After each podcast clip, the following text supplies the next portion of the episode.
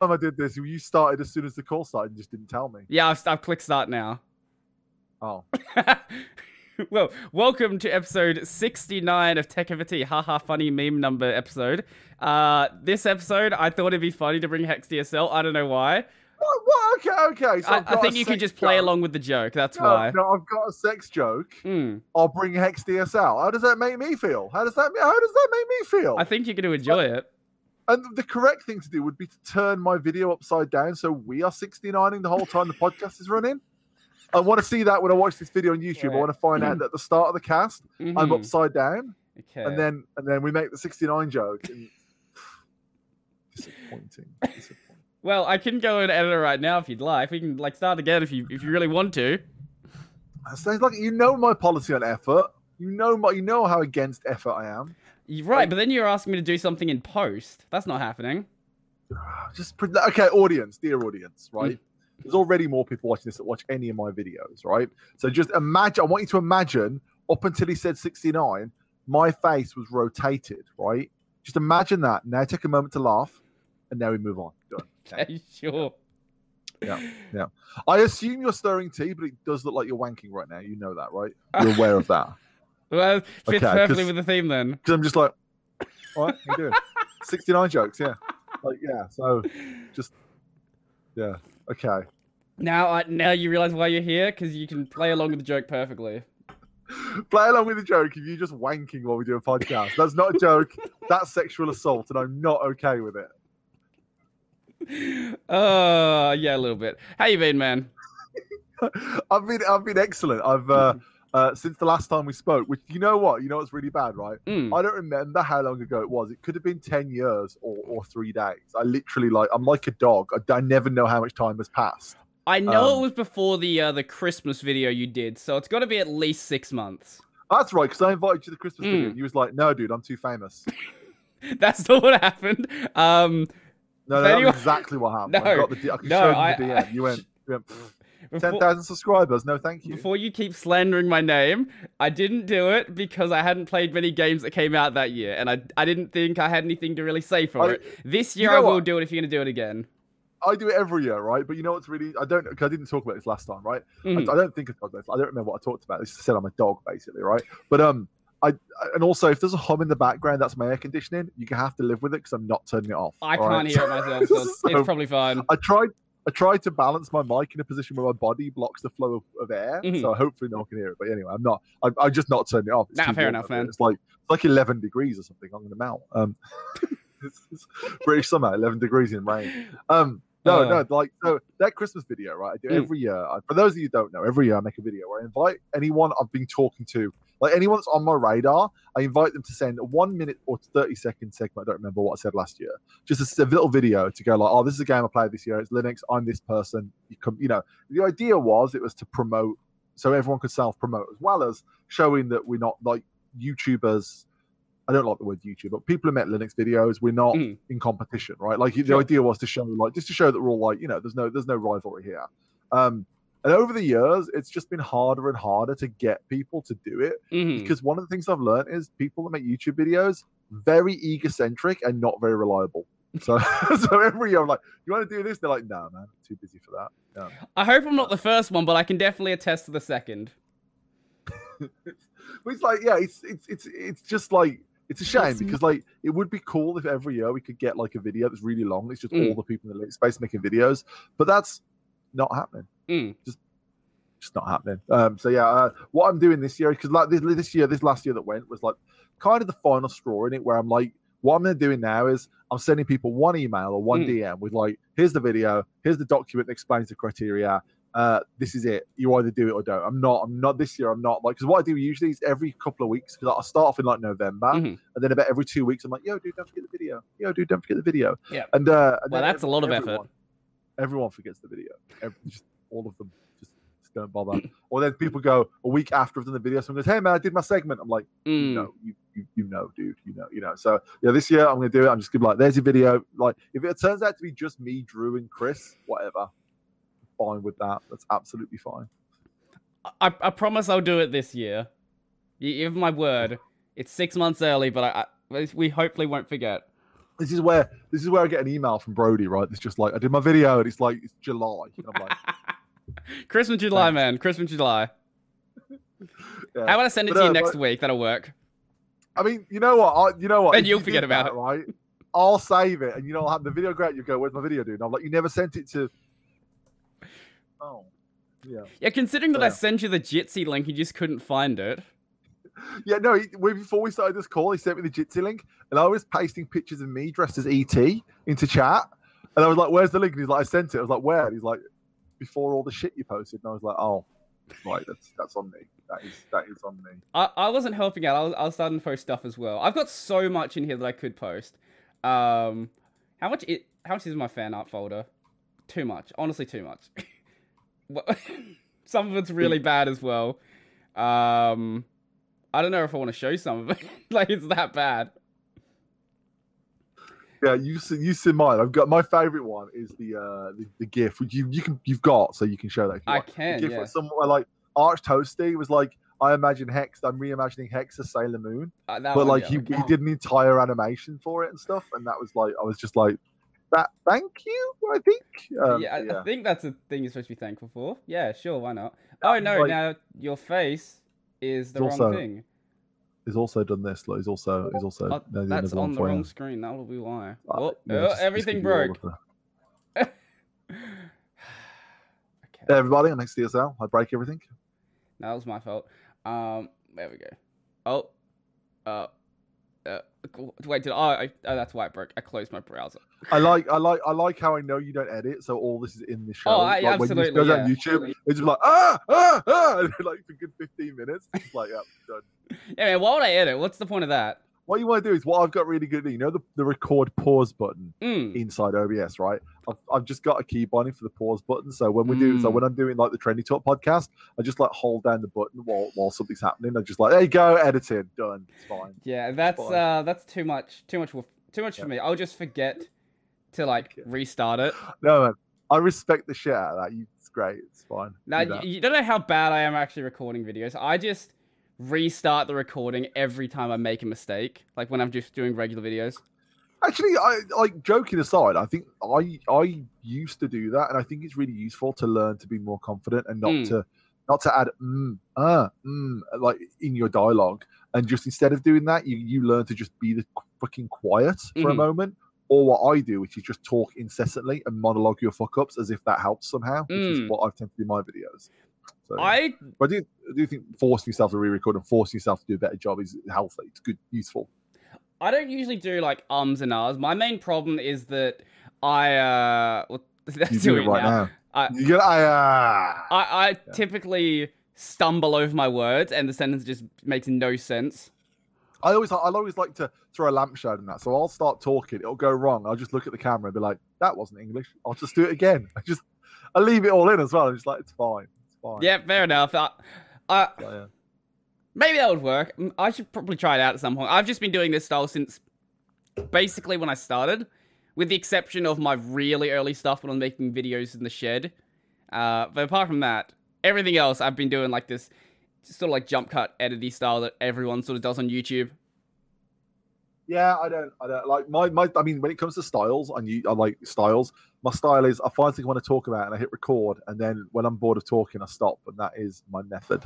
Yeah, that is fair the enough. hex method. There's nothing to it, which is probably why I've only got four subscribers. Probably the reason. Oh, uh, congrats on uh, 10k by the way. Yeah, yeah, I'm 10 can. Now I, I I'm grateful for all the people that subscribed and and and I'm I'm in, surprised and humbled by the fact that 10,000 people want to listen to me talk shit on a bi-daily basis.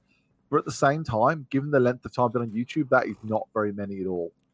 You've been uh, doing it for but, a uh, very long time, haven't you? Yeah, I've been doing it for like a long time, but I'm I've Yeah. never chased subscribers or or or, or done the grind, you know, Mm. the YouTube grind. Um because I, I don't like for me it's a hobby and I know I'm never gonna make money out of it. I'm never gonna be like I'm never gonna retire on my YouTube money, Sure. right?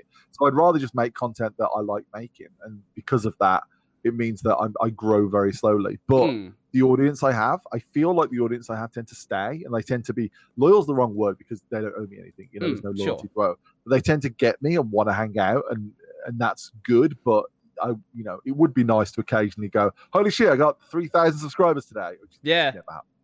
Yeah, that, that would be cool, but I I do respect that. Um, I I, I think it's partially due to the fact that you're just always available to talk as well. You don't sort of put yourself above your Yeah. audience. I'm just like, yeah, I'm just like, hey guys, just come hang out in Discord. They're like, Yeah. we don't like Discord. I'm like, well, that's where I am. Sorry. Yeah, fair enough. Sorry. Email me. But there's a lot of people out there who have like uh, community discords and will they'll be moderating it and they're just never talk in it.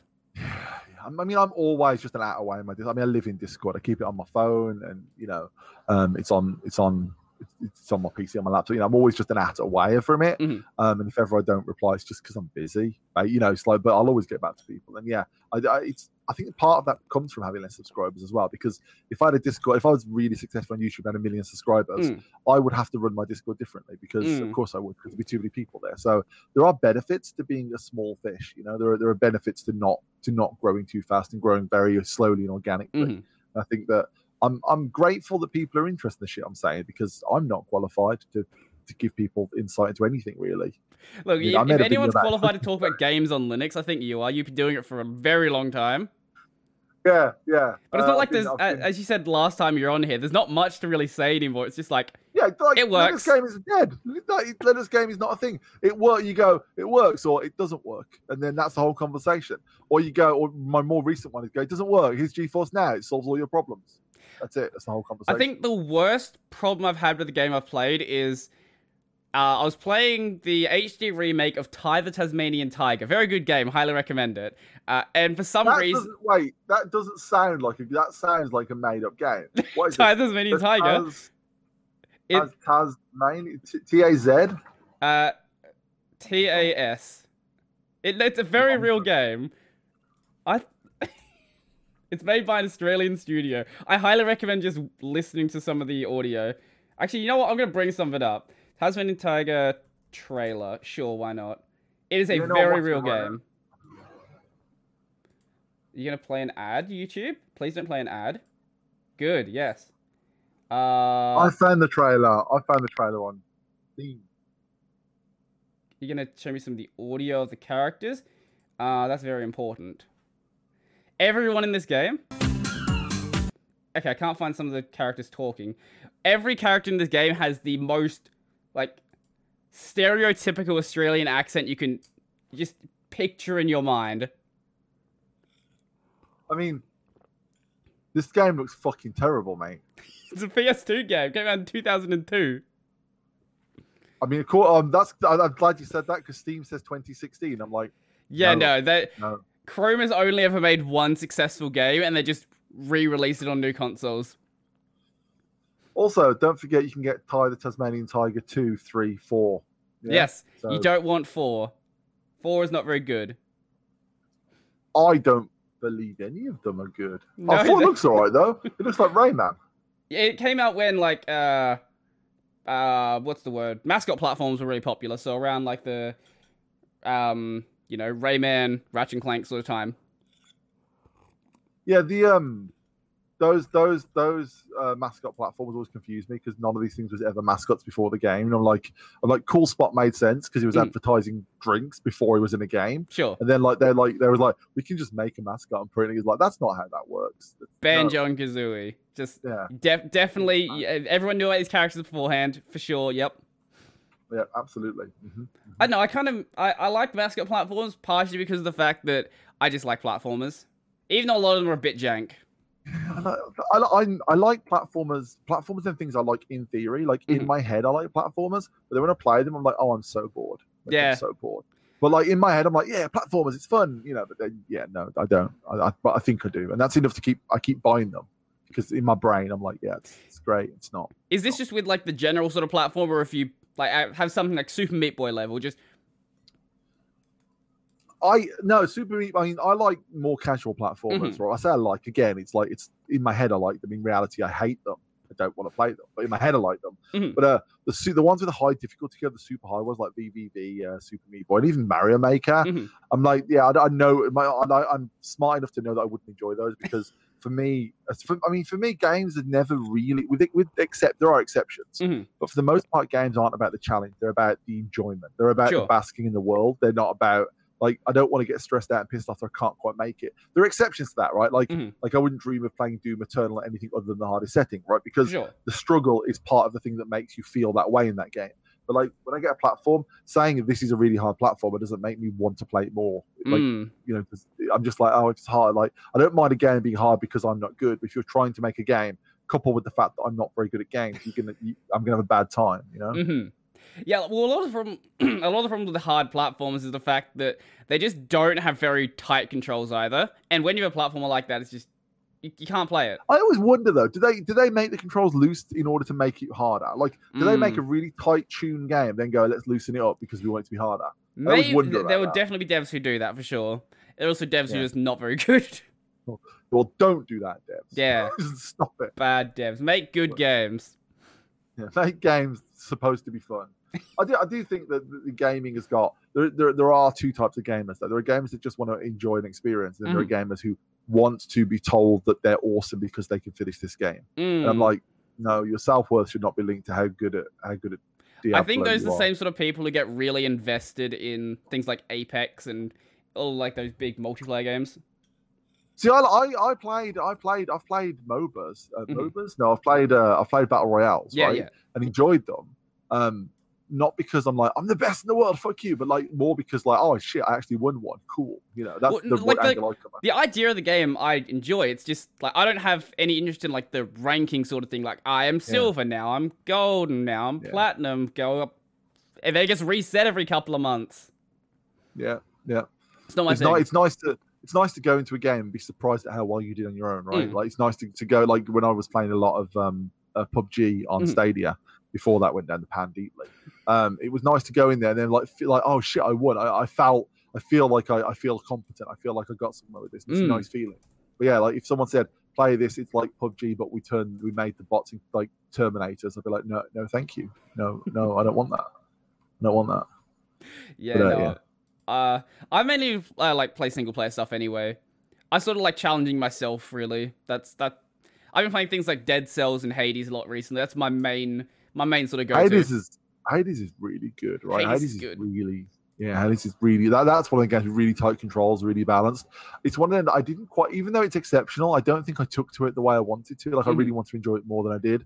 Um, but I didn't. I didn't. How much did I play? I didn't. Don't think I played loads. Um, I think I see, because this, I yeah, I played like eight hours of it, and Mhm. I just like it didn't. Yeah, I didn't really feel the need to go back to it, but not because it was bad. It just it didn't hook me the way it should have done. You know.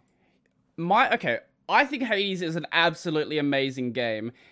What I think it suffers from, especially what I noticed after playing Dead Cells, is there is a severe lack of uh, a severe lack of content. Is like probably a good way to put it.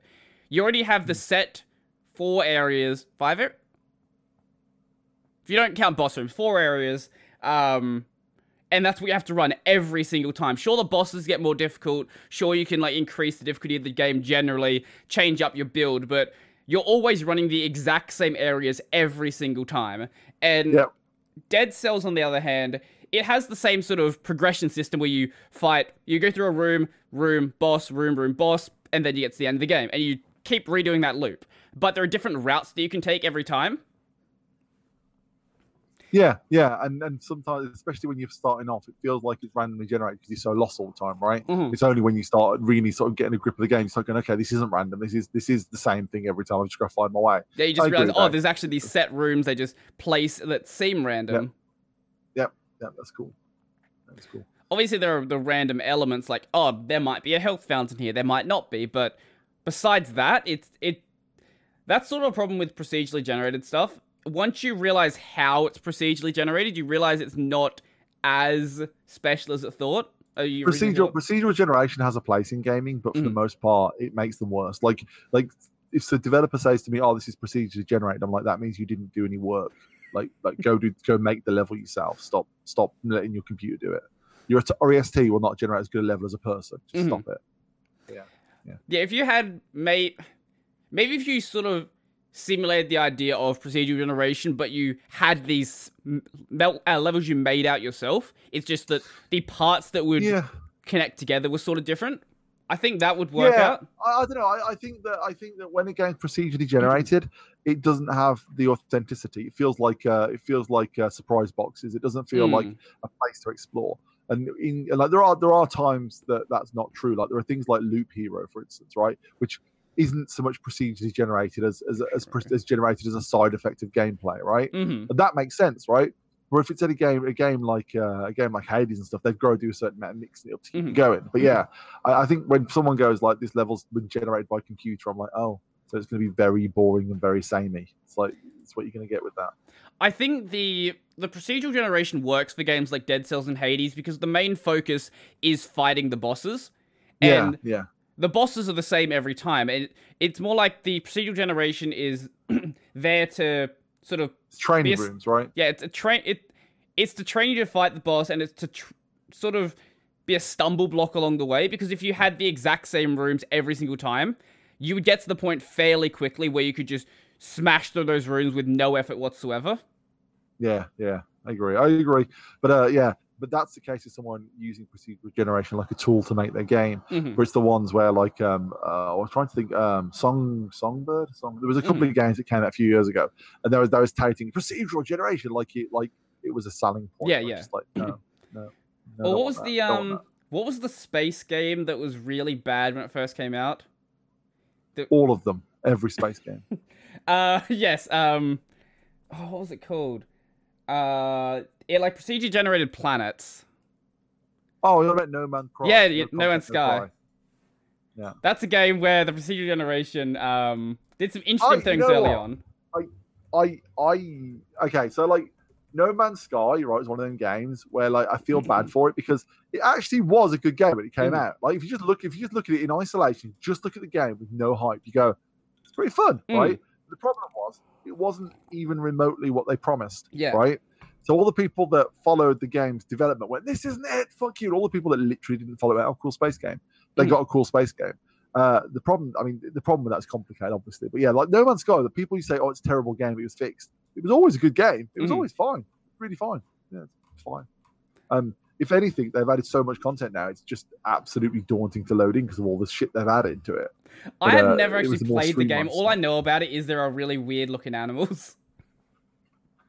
Uh, yeah, there are, there are. They're not, they're not as bad now. Mhm. But I've just, I've just looked on Steam. I can't believe No Man's Sky is still forty quid. That seems ridiculous. Wow. Okay. Yeah. Fair When did that game come out? Uh, 2016. Jeez, okay. Uh yeah, that's a little much. Yeah, yeah. To tell you, oh, I mean, I know I don't know if you have topics planned for this, but I've got, I've got a topic. Here's, here's something you can talk about. Mm. Have you played? Have you, have you played uh, Bio, Biomutant? I haven't, but I hear it's a good game and it's not a good game? I don't know. Okay, so so first of all, I need to say, Biomutant is is essentially Kingdoms of Amalur, right? It's essentially the, a very similar game to Kingdoms of Amalur with a drastically different setting, which fools you into thinking it's a drastically different game until you're about 20 hours in and you're like, actually, I can, I can start to see the, you know, um, it's it's beautiful looking. They've created a wonderful world in it, um, and then they thought, hey, I'll charge 55 pounds for it. 55 pounds, and it's and I was like, that's literally twice as much money as you should be asking. it is a hundred dollars in Australia. That is stupid. No. Fucking what is that about? Uh, so I was like, so I went to Humble Bundle, Humble Monthly, Humble whatever it's called now, humble.store.io. Yeah, yeah, whatever the nonsense Um, is, yeah. And I've got 20% discount because I'm a subscriber to Humble Choices. Mhm. Um, so that got it down to 45 pounds or thereabouts. And I was like, that's still too much money, but I'm curious enough to fucking fine, I'll buy it. And uh, I loaded it up and I played it, and I've, I've got 29.1 hours on record now, Mhm. which doesn't sound like a lot until you realize that was over three days, right? right. I, I literally Aha. like I was like I, I was like it was like it started on Friday and I played ten hours and I got up Saturday and played ten hours and I got up Sunday and played ten. You know, literally like three days, like that. Yeah. Um, which makes you, which you would think I'd Mhm. go because it was really good. Right? Mhm. No, no, it's not. No. What happened there was it was a very nice setting, right? Mm-hmm. And because I like nice settings, that was enough to carry me. And I'm very and like because I like the setting and I like being a little squirrel and running around, right? I was I've just realised there's no tea in this cup. I'm a little bit disappointed. Sorry, I just that was heartbreaking. That was heartbreaking. I never the Um, feeling. yeah, you get. I, I got. I like. I, I was running around the world. I was being. A, I like the motion and the fighting, and I, every now and again I discover something. Mhm. And for the first ten hours, that was like I was like, this is good. I'm really enjoying this. It's interesting. It's different. It's like it's like Skyrim if it was not shit. You know, like that's kind of you know because Skyrim is the worst game ever made, pretty much. Don't. I know the people are about to type comments. No, it is. It's not. we, can talk about it's not Skyrim in a bit. it's a bag of shit. Um, anyway, like, don't even get me started on Fallout. Um, anyway, uh, so I'm enjoying it. Right after ten hours, I'm like, it's good. I'm enjoying it. And then ten hours after that, I was like, I, I was like, every time that like it's got this mechanic where I have to like do f- fights in what they call forts, right? I'm Mhm. like, oh, every single one's the exact same fight. I was like, that's sad. hmm And then there's other things we have to unify the tribes and stuff. You have to do, you have to enter their stronghold, and it's like mini fight, mini fight, Mhm. very basic puzzle, mini fight. It's over. And I was Mhm. like, well, I've done five of these now. Great. Uh, by the time I got to about 28 hours, I was like, just fucking end. Just end already. I'm still really liking the motion in it, but yeah, Mhm. it's when I pay, if I'm going to pay 55 English pounds for a game, I should be playing that for 100 hours, right? Mhm. should not be playing that for Mm, 30 hours and going, I just feel like I'm done with it, you know?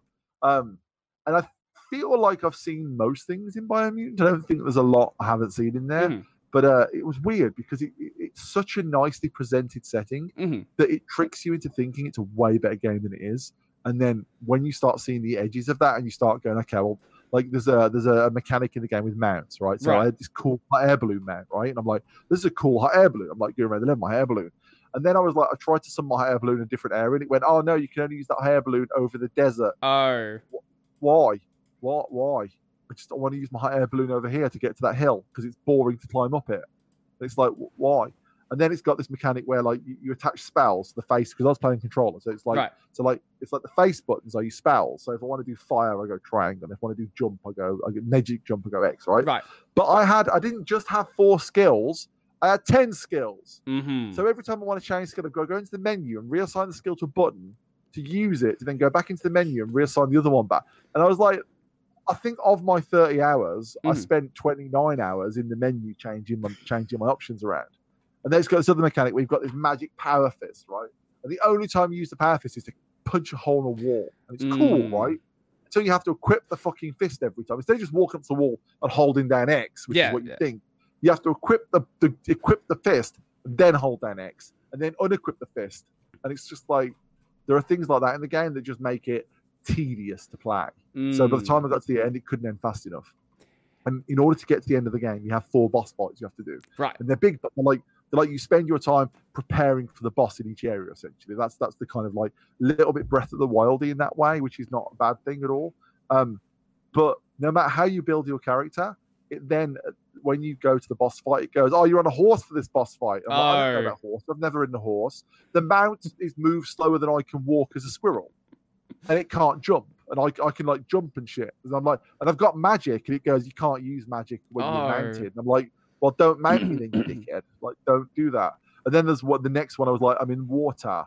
And I'm like, okay, I'm on like a, a bike in water, and I, I was built for magic on land, so that was terrible Mhm. and it was tedious and boring. And then each boss fight is like that. They're, they're, they're so they're so formulaic and scripted. Like there's only one way to play the boss fight. If you can have a boss in your game, just make it a big old bullet sponge. Just give it loads of health and let me just shoot it Mhm. with however I like. Um, and I won't give you spoilers, but then it had a shit ending on top of that. Ah, so yeah, lovely. but yeah, it's weirdly because when it's the first ten hours, I was like, he doesn't deserve these mixed reviews. Like, sure, it's overpriced, but these reviews are mixed. He doesn't deserve that. But by the time I got to like the end of the game, I was like, this game totally deserves mixed reviews because even I don't know how I feel about it. It's like it totally makes sense to stop mixed reviews. That Yeah, was I, my Biomutant TED talk. I saw a little bit of, of your video on Biomutant. It looked like a pretty game. Um, and pretty, you saw the mixed reviews, and I'm looking at some of the reviews now, and some of the some of these reviews are actually really good. Um, and they all seem to be around the same point where people are like, "This is kind of shit." Like maybe a forty dollar game, get it for less than thirty dollars when it's on sale. Uh, this game is a hot girl with no personality. yeah, you know what? That's you know what that that should that's misogynistic and wrong, but very good, very well phrased. Okay, here's one then. Something is missing. I feel dead inside when I play this. no, I didn't. I did enjoy the world. The world was nice, but it was like it looks was like- really pretty. I'll, I'll give it that. It is a really pretty looking really well game. and it's fun to be a squirrel. But like things like the world, the premise of the game is the world ended an unknown Mm. amount of time ago, and the world ended because of pollution. Right. and then it created it mutated the animals. Now the animals are living in their own society. So it's a post-apocalyptic to humans, but Mhm, from their point of view, it's a, it's a freshly built. Well, it's like it's an origin story for them, mhm. which is an interesting dichotomy. It's a nice it's a nice yin and yang to one thing dies to the else lives. Right. Problem is they don't expand on that at all. Right. They don't they don't they don't give you any lore in the game past a few signposts that go pollution's bad. Right. right. Um, and there's a bit of that, and it's got a very heavy environmentalist message, which I respect. Right, I'm, I'm totally in favor of that. sure. um, I like it's- I like lovely. trees. Trees are good. Yeah, it's it's it's it's, it's preachy in a way that is unashamed. They're like they're like humans fucked up the world because they're dirty meat eating layabout wankers. I'm like, yeah, we are. I'm a human. Mhm. That's true. Right? I, I you know, um, so I didn't mind any of that. And I thought all the mixed reviews was because I didn't read the reviews before I played the game. Right. Because of course I That don't would do that. Very smart, bad. I never never Yeah, look at yeah. reviews. like yeah. Uh, so I didn't look at any, and I was like, maybe this is why it gets negative reviews on Steam because the, the Mm. preachiness of it. But no one even mentioned that. People seem on board with the ecological message of it, which is good. But yeah, the, like the fact they've got like like you've got this poster like it's recently the humans died out within Mm. a couple of generations. Squirrels live for twenty years, so you assume that the world has been a bad like humans have only been gone for like fifty years, right? Mhm. Realistically, that's what you assume. But I don't know that because there's no lore in the game. There's all these cool settings and visuals, but there's no lore. There's no world building other than the visuals. Is it one of these that- games that do lore through like item descriptions, or is there no lore whatsoever? No, there's- but there is lore in the game, but it's so basic. It doesn't like even down to like what actually happens to humans. Why is there a tree of life? Is there life ever else on Earth? Where am I geographically? Like, Mhm. there's all these very basic questions that are not explored within the game, and that active because I was because even though you know I'm not usually a plot guy, I like lore, and I would have liked to have like if there had been little little things I could stop and read, I would have done. I would have Mhm. done, and like. And I get they wanted to make a game that wasn't about humans, but I would like to have found some notes about what happens to humans, or even hmm. find a couple of human corpses, right? Because you got to remember, you're a squirrel, right? You're a squirrel, so you're like you're like three feet tall because you're a mutant squirrel, right? So when you see cars, like you like when there's car there and it's abandoned, your like eye level is like at the top of the boot of the car, right? At the rear of the car, right. right. So like you're really small. So it would have been cool to see human stuff Mhm. and go, oh shit, humans were massive. So if you see a dead human, you're like, shit, me, they're massive, you know. But Mm. there's no there's no leftovers. There's it's devoid of the stuff that would have made the world way more deep science fiction, right? That would have made it way more intricate. And that's that's where the game fell down. Because I feel, and this and this sounds like a hyperbolic thing, right? But they made half a game. They Mhm. made the game, and then they didn't do the bit where you're supposed to then enrich the game with lore Mhm, and with mhm. artwork and with and with and with interesting things. But they made the basics and went ship it quick, ship it quick, and that's sad, really. You know. So if I get it on sale for like, I don't know. Go to my fridge. I can't read the headphones. Oh, you have a fridge there. There you go. Fridge. There you go. There you go. Don't, okay, there you go. Back. So if I got it for like maybe half price, maybe that Yeah, would if, be if, worth it was, if that was a thirty-five pound game, it Mhm. would be a hard recommend for me. But honestly, like if I had paid thirty-five pound for it, I would have been like, "That's I had thirty-five pounds worth of fun out." Mhm. But uh, at fifty-five pound, which is it's, it's it's not just not worth it. Mhm. It's a little bit like it's a little bit. I feel like they've overpriced it, hoping that when people buy it, they want to get buyer's confirmation and be like, "It's great." Right. definitely worth 55 pounds. And I'm not sure how true that is, but it's not like if I'd have paid like, you know, I mean, given that like right now I can buy Kings of Amalur, the Mhm. remaster for 35 quid, that's a that's a, there's a lot more game there for that. I'm just gonna check that. Well, there's no fucking way I'm paying a hundred dollars for it. That's not happening. That's stupid. I can So- buy so many fucking games for that. I mean, so at full price, you can get Kings of Amalur, the re-reckoning, right, for Mhm. 34.99. And I've played, I've played, okay, the original Kings of Amalur, I played like 60 hours of, Mhm. and I've also played 18 hours of the remake. So I'm guessing you can get 20, you can, you can get like, you know, 70 hours at Kings of Amalur Mhm. easy, right? For a lot less money. And the remake of Kings of Amalur is a far better game overall, but it lacks the whimsy setting. So yeah. I've never played this game, but it looks cool. Kings of Amalur. Yeah. That was fucking like oh god, Kings of Amalur, right? It's fucking great. The original game had a massive has had one very large problem which you have which you had to like you had to just accept, and that Mhm. was it had a crappy camera. So Right. it was a camera that was behind your character, Mhm. but it wasn't. It was designed uh, for a four by three ratio. So like it was it was weird. You, you basically your character was just too big in your camera, right? It was just oh, like. okay. But then it did to combat that. If you got into combat, the camera would zoom out and go to the side, Mhm. and then that was disorienting. But you kind of get used to it after like you know a few hours. But the game was good enough to, to carry it. Mhm. So when they made Kings of Amalur the re-reckon, they went they went ridiculous, and it may have more camera and FOV controls than any game in history. Like you can zoom out so far that your character's one pixel, and it's the game's like, yeah, it's fine, it's fine. So they, you know they they addressed the problem they had, and the result is the Kings of Amalur the re-reckoning is an absolutely superb game. Like really is good.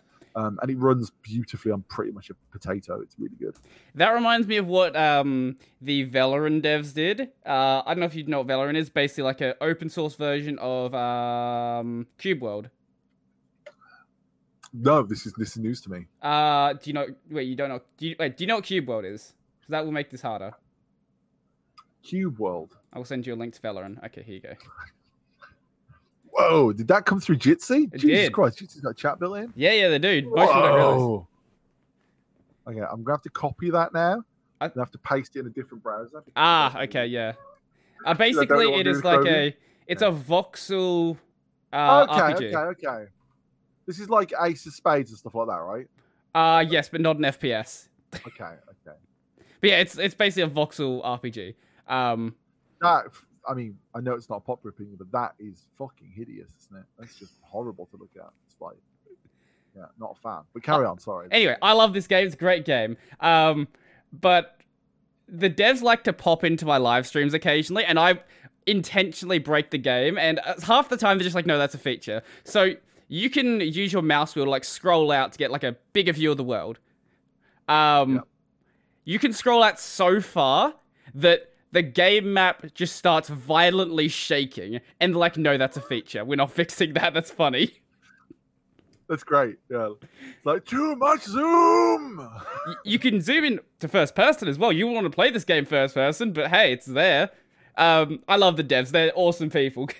I, um, yeah, Hi- highly recommend playing Veloren if you want a bit of fun. It's very alpha and will break a lot, but it's fun.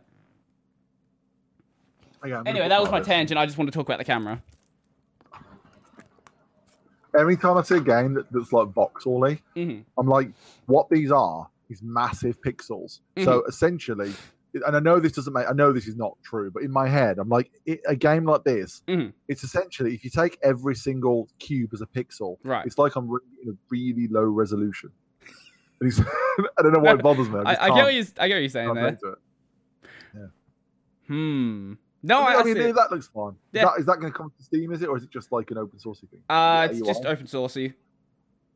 They might put it on Steam at some point. I don't know, but it's it's very alpha right now. And well, they, okay, they had a trading system where the trading system was so broken. Uh, you could buy infinite potions because potions cost less than a rock.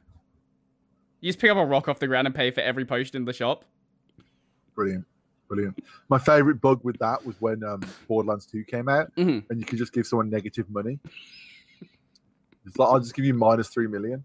Um, there was, and then they patched it. So a buddy of mine found out that he could give me all his money Mm-hmm. and then hard kill the game Mm. so it didn't write a save game and then load back in his money was there and then give me all his money and hard kill the, and just do that. And then I'd just give it back to him and he'd have like 100 billion. all the Borderlands, even if even without that, all the Borderlands games have duping bugs in them anyway.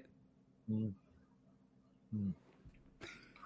I remember there was a way. I think you could like give someone an item and then just quit out the game, and if the game has an autosave, it just dupes it. So whatever, what it's fine.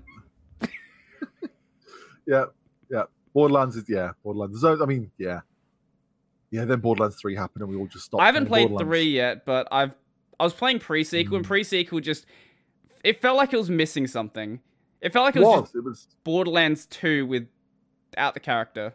Well, wasn't that an Australian developer? Don't It was, yeah. Nice things about it. You have to pretend it's the best one, isn't it? That part of your is that what you I- have to do? No, I'll, I'll just pretend that like Tasmanian Tiger is the best game. I'm not going to do it for two games. Okay, fair enough. Um, yeah, no, Borderlands two. I played 120 hours of. I love Borderlands I've- 2. It is amazing. I, I really enjoyed it, but with friends. I didn't enjoy it because it was great. I enjoyed it as a sandbox with friends. Right. Borderlands one. Um, I played a total of like for seventy hours of that. Right? Do you like it's a remaster as well? And brown. You know what? Borderlands Borderlands One is the best Borderlands game. I know that's not a popular opinion, but because like they had the, they had an actual gun mechanic system, so Mhm. that it rewarded you for playing the same weapon. So, yeah, like, that's if I, like, I played pistols, and I got to the point where I could just like shoot a pistol, and a rocket would leave my chamber, Mm. and that was like not game breaking. That the game was built to let you do shit like that, and it, it was really I, I like Borderlands One. It's good. I knew what it was, right? In Borderlands Two, they went like Mm. Yeah, they people like replaced that with the badass it, which which was crap because it was the progression was so slow. You didn't, two feel percent like better ammo, two percent better damage. Like no. You can just get that save game, give yourself 10 million badass points, and make the game a lot of fun, uh, which is always good to do. But uh, then Borderlands 3 came out, and I Mm. played two hours, eight minutes, and stopped. It's like they went, they went. People hate Claptrap. Let's put more Claptrap in it. Oh, Like, what are you doing? We know it's annoying. It's like you might know it's annoying. He's still fucking. I don't know how they ruined Claptrap after the first game. Like I enjoyed Claptrap in the first one. Then they was like, let's just was- it's because there wasn't a lot of him. It was Mm. just enough to annoy you, and then he fucked off, and he was like, "That's good." Yeah. it's fine." Yeah, that's fair. Then Yeah. two, he was an essential character, and pre-sequel you could just play Claptrap. No. Yeah, no, no. Pre pre sequel had pre sequel had terrible like it had great visuals. Mhm. You know, by board it was a, it was a, it was a step up visual wise. hmm Some of the systems like the, the the thing where you could jump up there and slam down was a good system, right? But then they went. We also never read a book on level design. Like, oh, so oh god, the hub area in pre-sequel was so fucking boring. It's like, hey, you want to run across the moon for ten minutes? Like, no, stop it. I mean, in real life, yes, I want to do that. Like, Mhm. I totally want to across the moon for ten minutes, but not in video games. I've done that. It's boring. hmm Um, yeah, that'd be amazing if you did it in real life, though. Anyway, sorry, tangent. Yeah. Um, yeah, no, I agree. Uh, but also, like, also like Borderlands one, two. Well, Borderlands one wasn't so bad, but two in the pre-sequel, Mhm. it's like you do like a whole, let's say, dungeon mission, whatever, do Mhm. area, and then you have to walk back to the entrance, which Yeah. is so fucking boring. They needed a button to like take me home, like just exit button. Yeah, it's called when you're gonna jump off the end. map. Yeah, I mean that's what we all did. Like that, but when you when when your solution is to ju- is to find a place to leap off the map because it's quicker than walking back, like maybe a return home button, like a little item, Yeah. They're like a single use item. You can use it once, and then you have to recharge it, and then Mm. you, you know, or you, you know, make it expensive, whatever. But yeah, give me some way to just leave a fucking map Borderlands. Mm. No. Which doesn't, to be fair, I haven't played enough three to find out if that's still a problem, but I assume they fixed it because it's a big problem. Yeah, th- I all I know about three is it looks kind of cool, and all the Borderlands games look kind of cool. Not yeah, the Borderlands threes. It's like all the worst things about Borderlands. Like like, and I know that and I know I know that's one thing people saying. It's a bit like you know a, fashionable to say and all that, but no, Mm. it's uh, it is.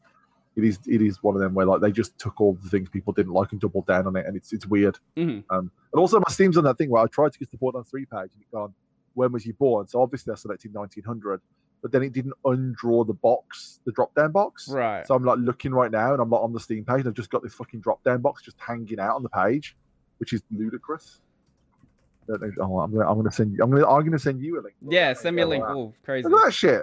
Look at that shit. It's just, Oh oh, wow. it's hanging out on my Steam page. Okay. That's about. Oh god. And... Oh, that's lovely. Yeah, just, just, just that's there now, and it's not just the Borderlands page. That's all. That's the whole of Steam now. It's got that. Oh jeez. So yeah, so now we'll exit Steam and reload it to get rid of that. Good, good work, Steam. Wait, Sorry. it asks you. Does it always ask you for your age if you're logged into Steam? Just never. Yeah, I, why? Steam, why do you do that? Stop. It's dumb. I've told how many times I have to tell you I was born in 1900. It okay. I'm looking at screenshots of three, and it like has the same sort of style as Borderlands, but that's what you'd expect. yeah, no, Um, visually it's fine. The, the visual's not a problem. yeah. But you've got way more claptrap, way Mhm. more annoying jokes that you can't skip and just they, they stick there. The, the the the first portion of the game takes place on Pandora, which is the same place as the uh All right, the yeah. other- Three, you go around the galaxy, don't you? yeah yeah um but it starts off in Pandora, Mm. which is the most boring place to be. Like it's it's like the, the version of Pandora there. It's like because I've played three games on Pandora. I'm Yeah. I'm done with Pandora at this point, so it's just tedious now. It kind of would have made sense if they did, you know, started a little later. We've, we're done with Pandora. Pandora's done. We've got the vault twice. Let's leave. Well, I mean, they. I mean, to be fair to them, after about two hours, you do leave. But then Okay. I was like, oh look, I'm on another fucking tedious planet. Yeah, but it's just the first place you go to is like cyberpunk visuals, and it's a bit Mhm. nicer. But then it's just like a bit of a barren wasteland, and it's like oh, it's just it's a waste. It's a city desert instead of a desert desert. Mm. So yeah, yeah, yeah, they seem to really like just open wastelands. Pre sequels, the moon. One, you had an actual desert. Two, you had an ice desert. I mean, thing is, in one though, that desert, at least it was interesting, right? Like it wasn't just a desert. There was Yeah. they, would added a few things to it. It just, you know, they'd made it cool. They, they, they'd, they'd made a cool desert. I okay.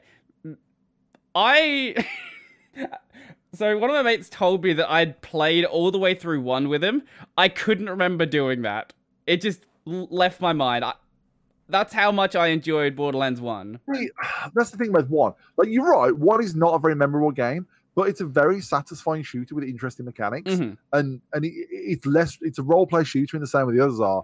It's less role playing. It's more. It's a more solid shooter. Yeah, And that's what I want in my shooters. Like Mhm. I, I, I, I, if someone said to me, "I want to play Borderlands," and I'd say no. But if they said, "Do you want to play Borderlands One specifically?" I'd be like, "Yeah, I'll, yeah, Mhm. all right, I'll do that. I'm up for that." Um, Mm. But yeah, I think that's that's just because I really I like the shooting mechanics quite a lot. I was happy to to be in them shooting mechanics. Mm.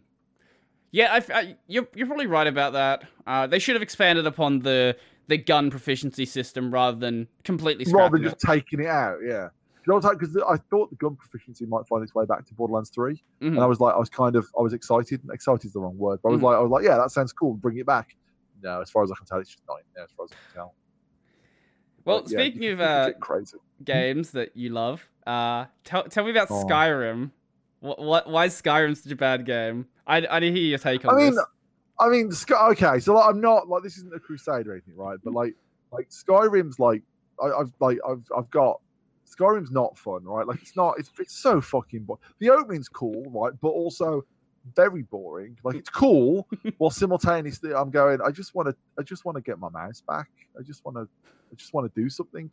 Um, and then you do something, and then it goes, here's big old boring place, and you go off from. And the reason you have to use fast travel is because their world is so fucking boring. You don't want to walk through it, and you know. And then you see, I see people who've got like nine million hours in Skyrim. I'm like, do you not know about Oblivion or Morrowind or literally any other game? Like, I don't understand, you know.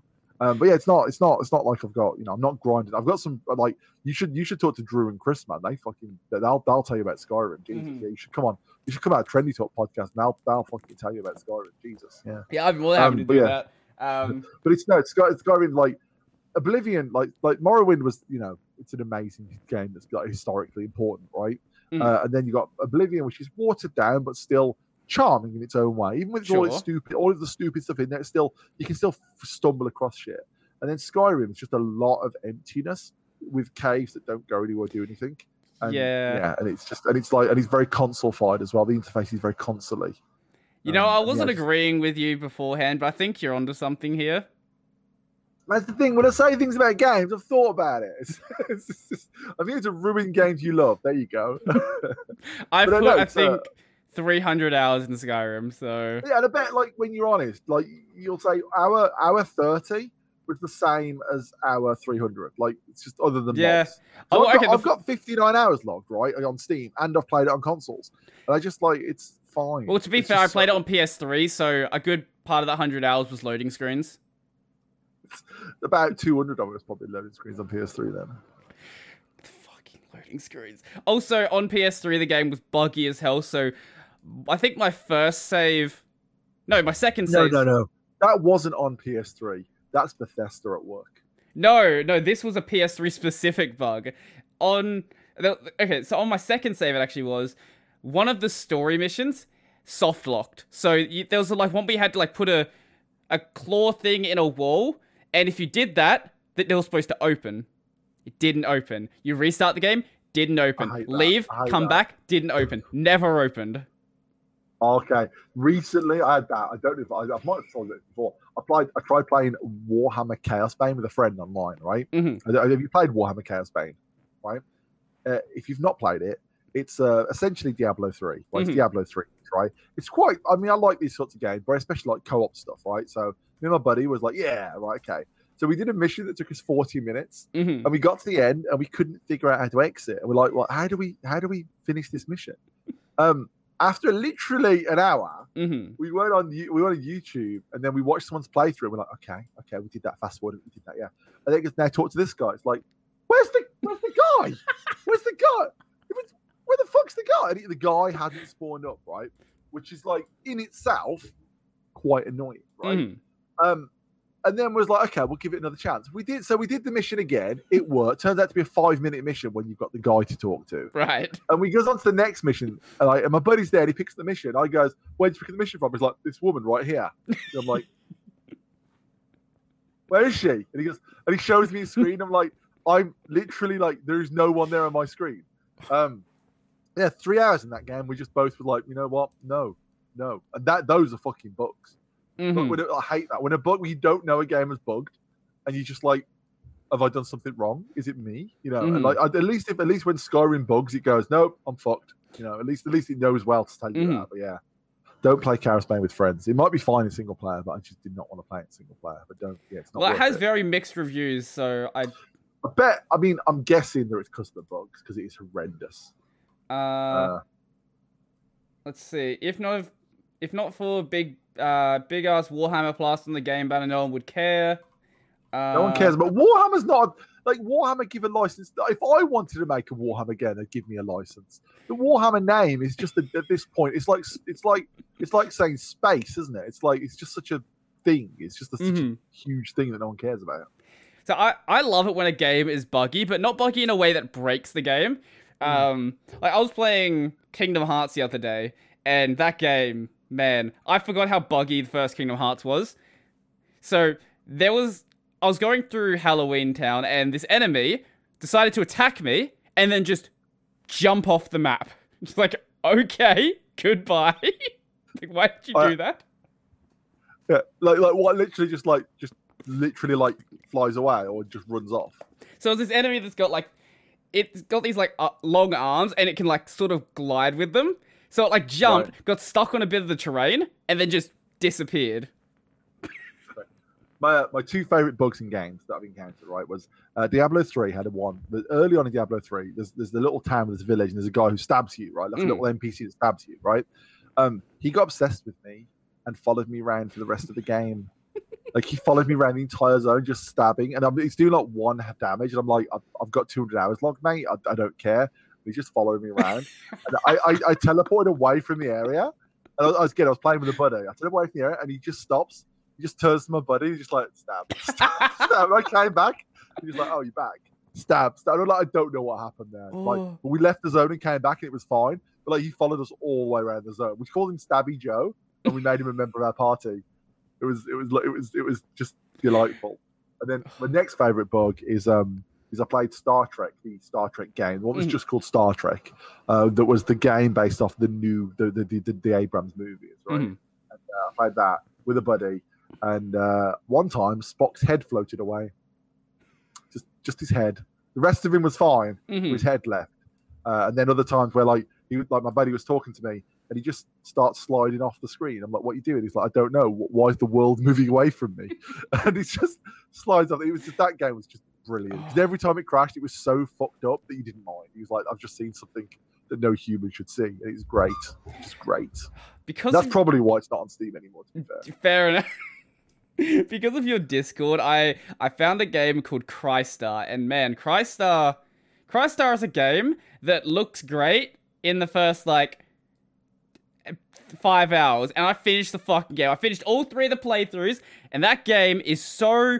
If you want a game that's boring, so these are like hand designed levels, but every level looks exactly the same.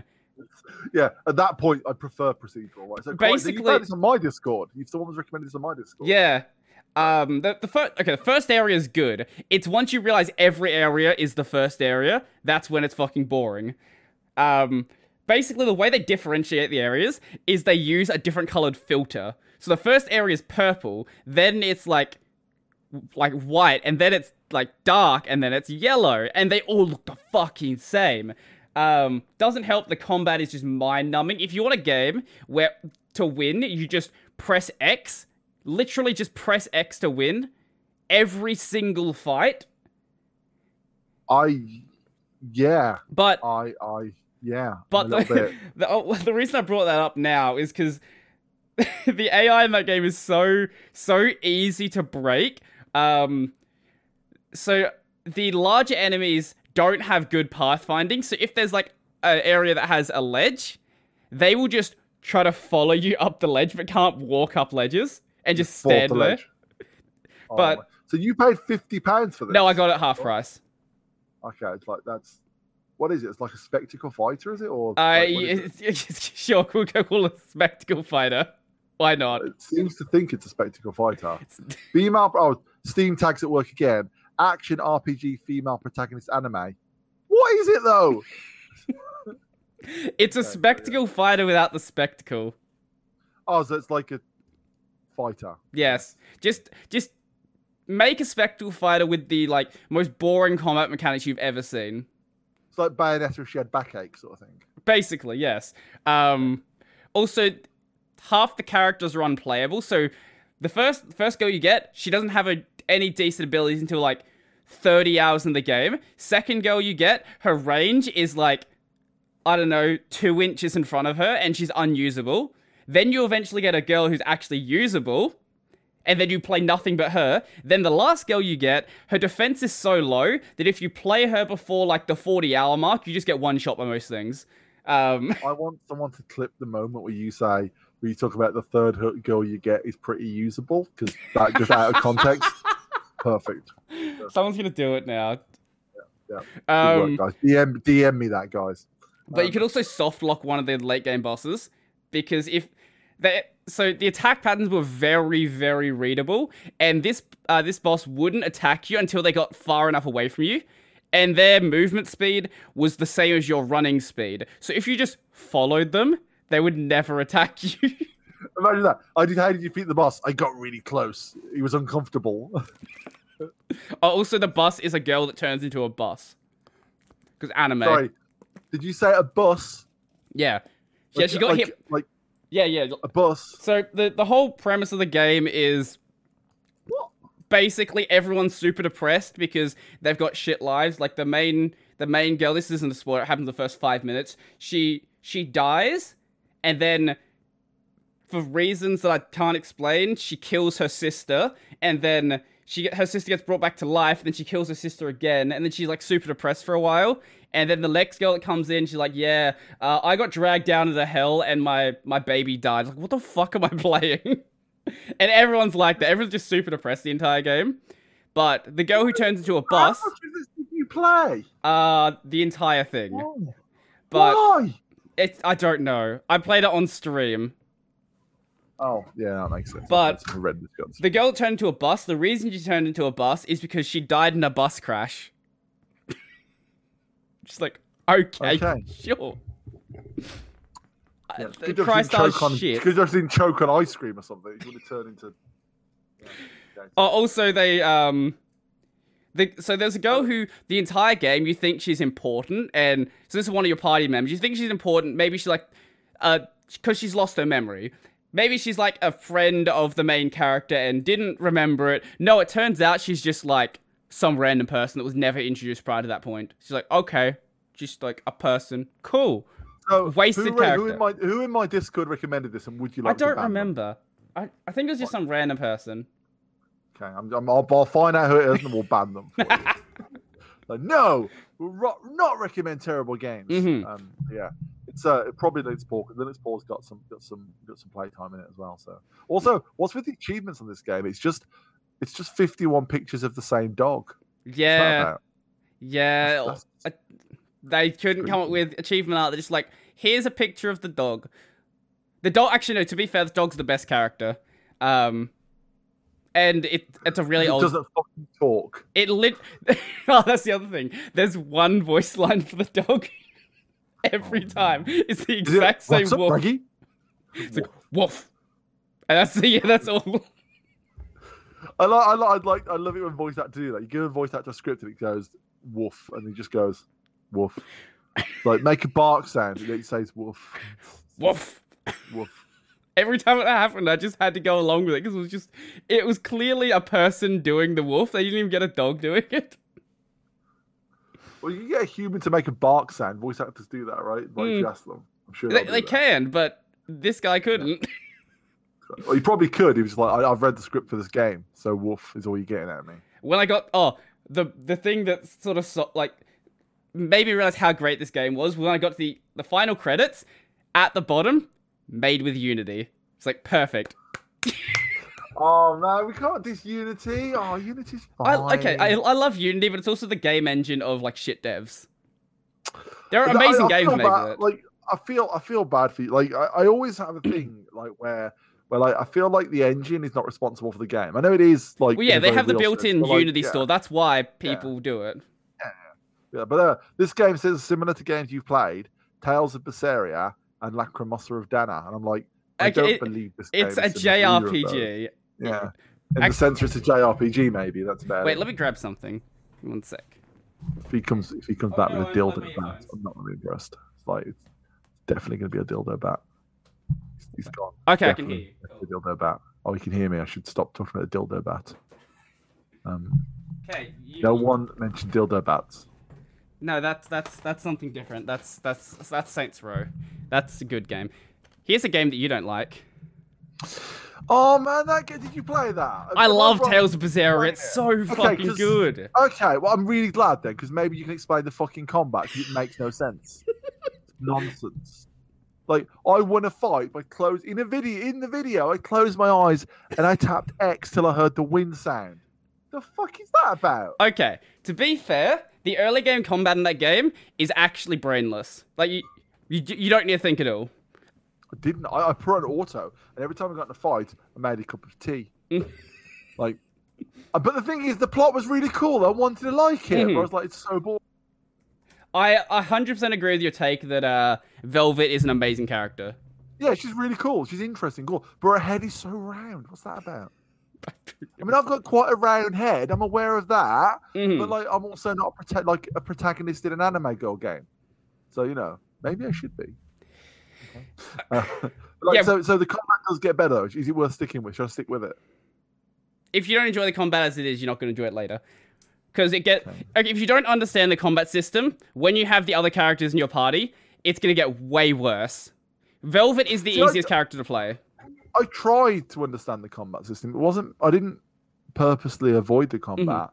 Like I tried to understand, but I was like, what you're saying is I can link it so that each button Yes. is an escalating com- is a combo. So each button is a combo button, right? Mhm. So obviously I'm going to put all my most advanced attacks on one button and just spam that, like and that and, and I. So I was like, I must be misunderstanding this because that seems stupid. So Mhm. then I went online and watched some YouTube videos where people basically went, they're all combos. So you can just, you know, and I was like, well, that's not fun. That's just pushing X four times and then pushing X like four, four, four. What, like one, two, three, four. One, two, three, four. And I was like, that's it. Just X rhythmically. And I was like, Velvet is a weird fine." character because Velvet's attack. Okay, so all of the characters play very differently. You had um, Yeah. you had um, Rokurou in your party, didn't you? Yeah, I, I don't know who that is. that was so, the yeah. um, that was the the ninja guy. Ninja guy, the Yeah, samurai guy. play. Yeah, Yeah, the, the, the you probably noticed he played very, very differently to the way Velvet Yeah, did, did. Yeah. and was fucking awful to play. Probably. Well, I did. I wanted to play Velvet because I actually liked her, and I was like, I want to play the lead character. The character I'm, I'm, I'm exploring the world with is the one I want to play with, right? Mhm. So like, that that's, it makes sense to me. But yeah, I just, I just, I really wanted to, but because I like collecting all the little floating cat soul things. That was cool, So and I like the setting. Yeah. that ability system is basically fundamental to making the combat actually playable later in the game. So you basically your aim is to set up your combos so you can build up that gauge as quickly as possible. The thing with Velvet is all of her attacks build up that combo gauge, whereas other characters, some of their abilities are like do a stun or do a poison, things like that. Velvet does have things like that, but her main thing is building up that gauge. Um, but when you get to people like, actually, Laphicet is really bad to play. That's that's going to be the caster. A lot of his Right. attacks are like incredibly slow. It's a caster and a spectacle fighter that plays like it's in like WoW or something. So there are like attacks that have a five second build up to use, and it just doesn't work in the combat system.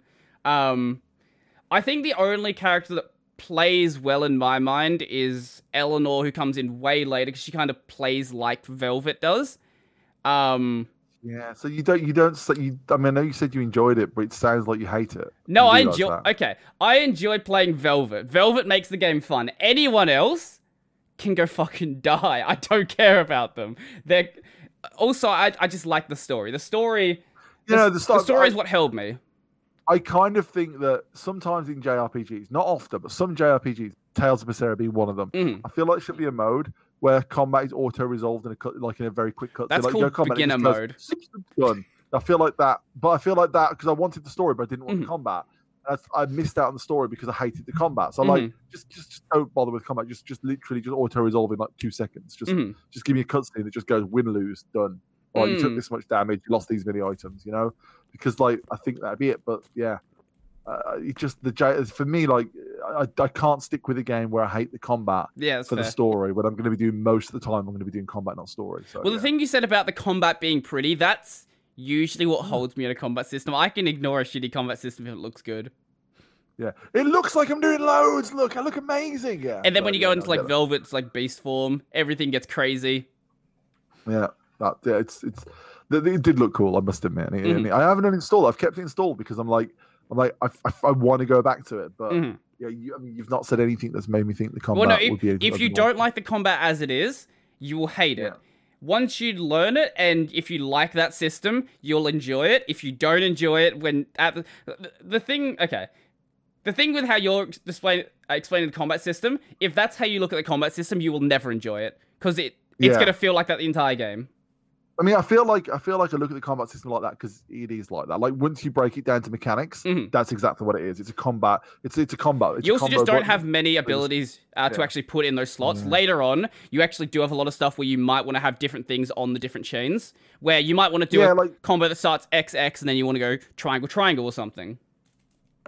Yeah, no, yeah, no, I get that, but yeah, it's I could see I could see the appeal of it, but it seems like I spend more time planning my combat than doing my combat. I would like to Mhm. understand that, and it yeah, and the JRPG I played before that was Ys Eight. It was Ys Eight, the Lacrimosa of Dana, hmm which is like very fluid, and even though it's sim- it's more simplistic, it's fluid and fun. hmm So to go from that to to, to over to Tales of Berseria, I was like, mm, not really for me, you know.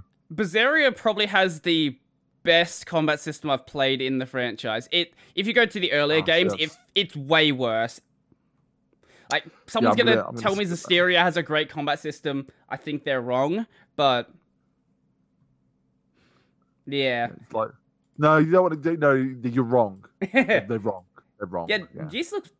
Yeah, I, I think I've had this on my radar for a while. I just haven't. Yeah, the Lacrimosa to is like the best JRPG I've ever played. It's fucking great. It's got a great plot, excellent escalation, Mm-hmm. fun characters.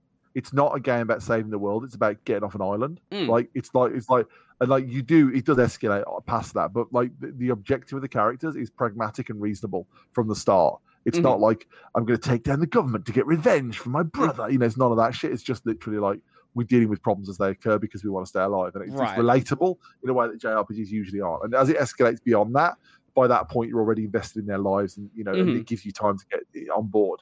Um, and then yeah, you've got interesting environmental puzzles, interesting set of characters. Um, the progression is the gateway is done so that you need certain items to progress. You've got a bit of Metroidvania stuff going on, and yeah, it's it's essentially the perfect JRPG in my opinion. I guess actually you Yeah. would have gotten far enough in Berseria to sort of work out where the plot was sort of going, taking down the leader of the church, defeating God, general JRPG No, no, stuff. It's, no, no, it's a JRPG. It's like it starts off with I've stubbed my toe and ends with Let's kill God. Yeah. I mean, that's how that's how JRPG. Why JRPGs have to end with killing God?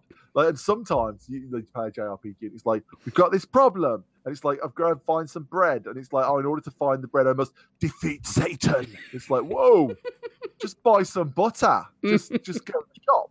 No, we will take on the hell itself. It's like no, no, stop it, JRPGs. You don't always That- have to defeat God.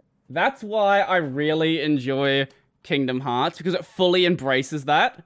Like the first game, you're like, how many times can we say fucking darkness in this game? Oh, okay, we've we've uh we've killed a guy who's trying to like take over the door to light. Oh, King Mickey's in the door. Okay, uh turns out there's two keyblades now. Oh, there's time travel. What? Why is there time travel? Why is why is why is the end Okay, so here's here's this new dude. We don't know what his who he is. Roxas. Oh, he's actually he's actually Sora, but Sora lost his heart. Now he's like Sora's nobody. Oh, okay. Now we have the same antagonist as the first game, but now it's the nobody rather than the heartless version. Oh, third game's here. Oh, everyone is the same person. Literally everyone is Xehanort. Xehanort came from the past. He came from the future. He came from like taking over someone's body. what is happening? I don't I know. saw a video that said Kingdom Hearts lore as fast as possible, and it was two hours long.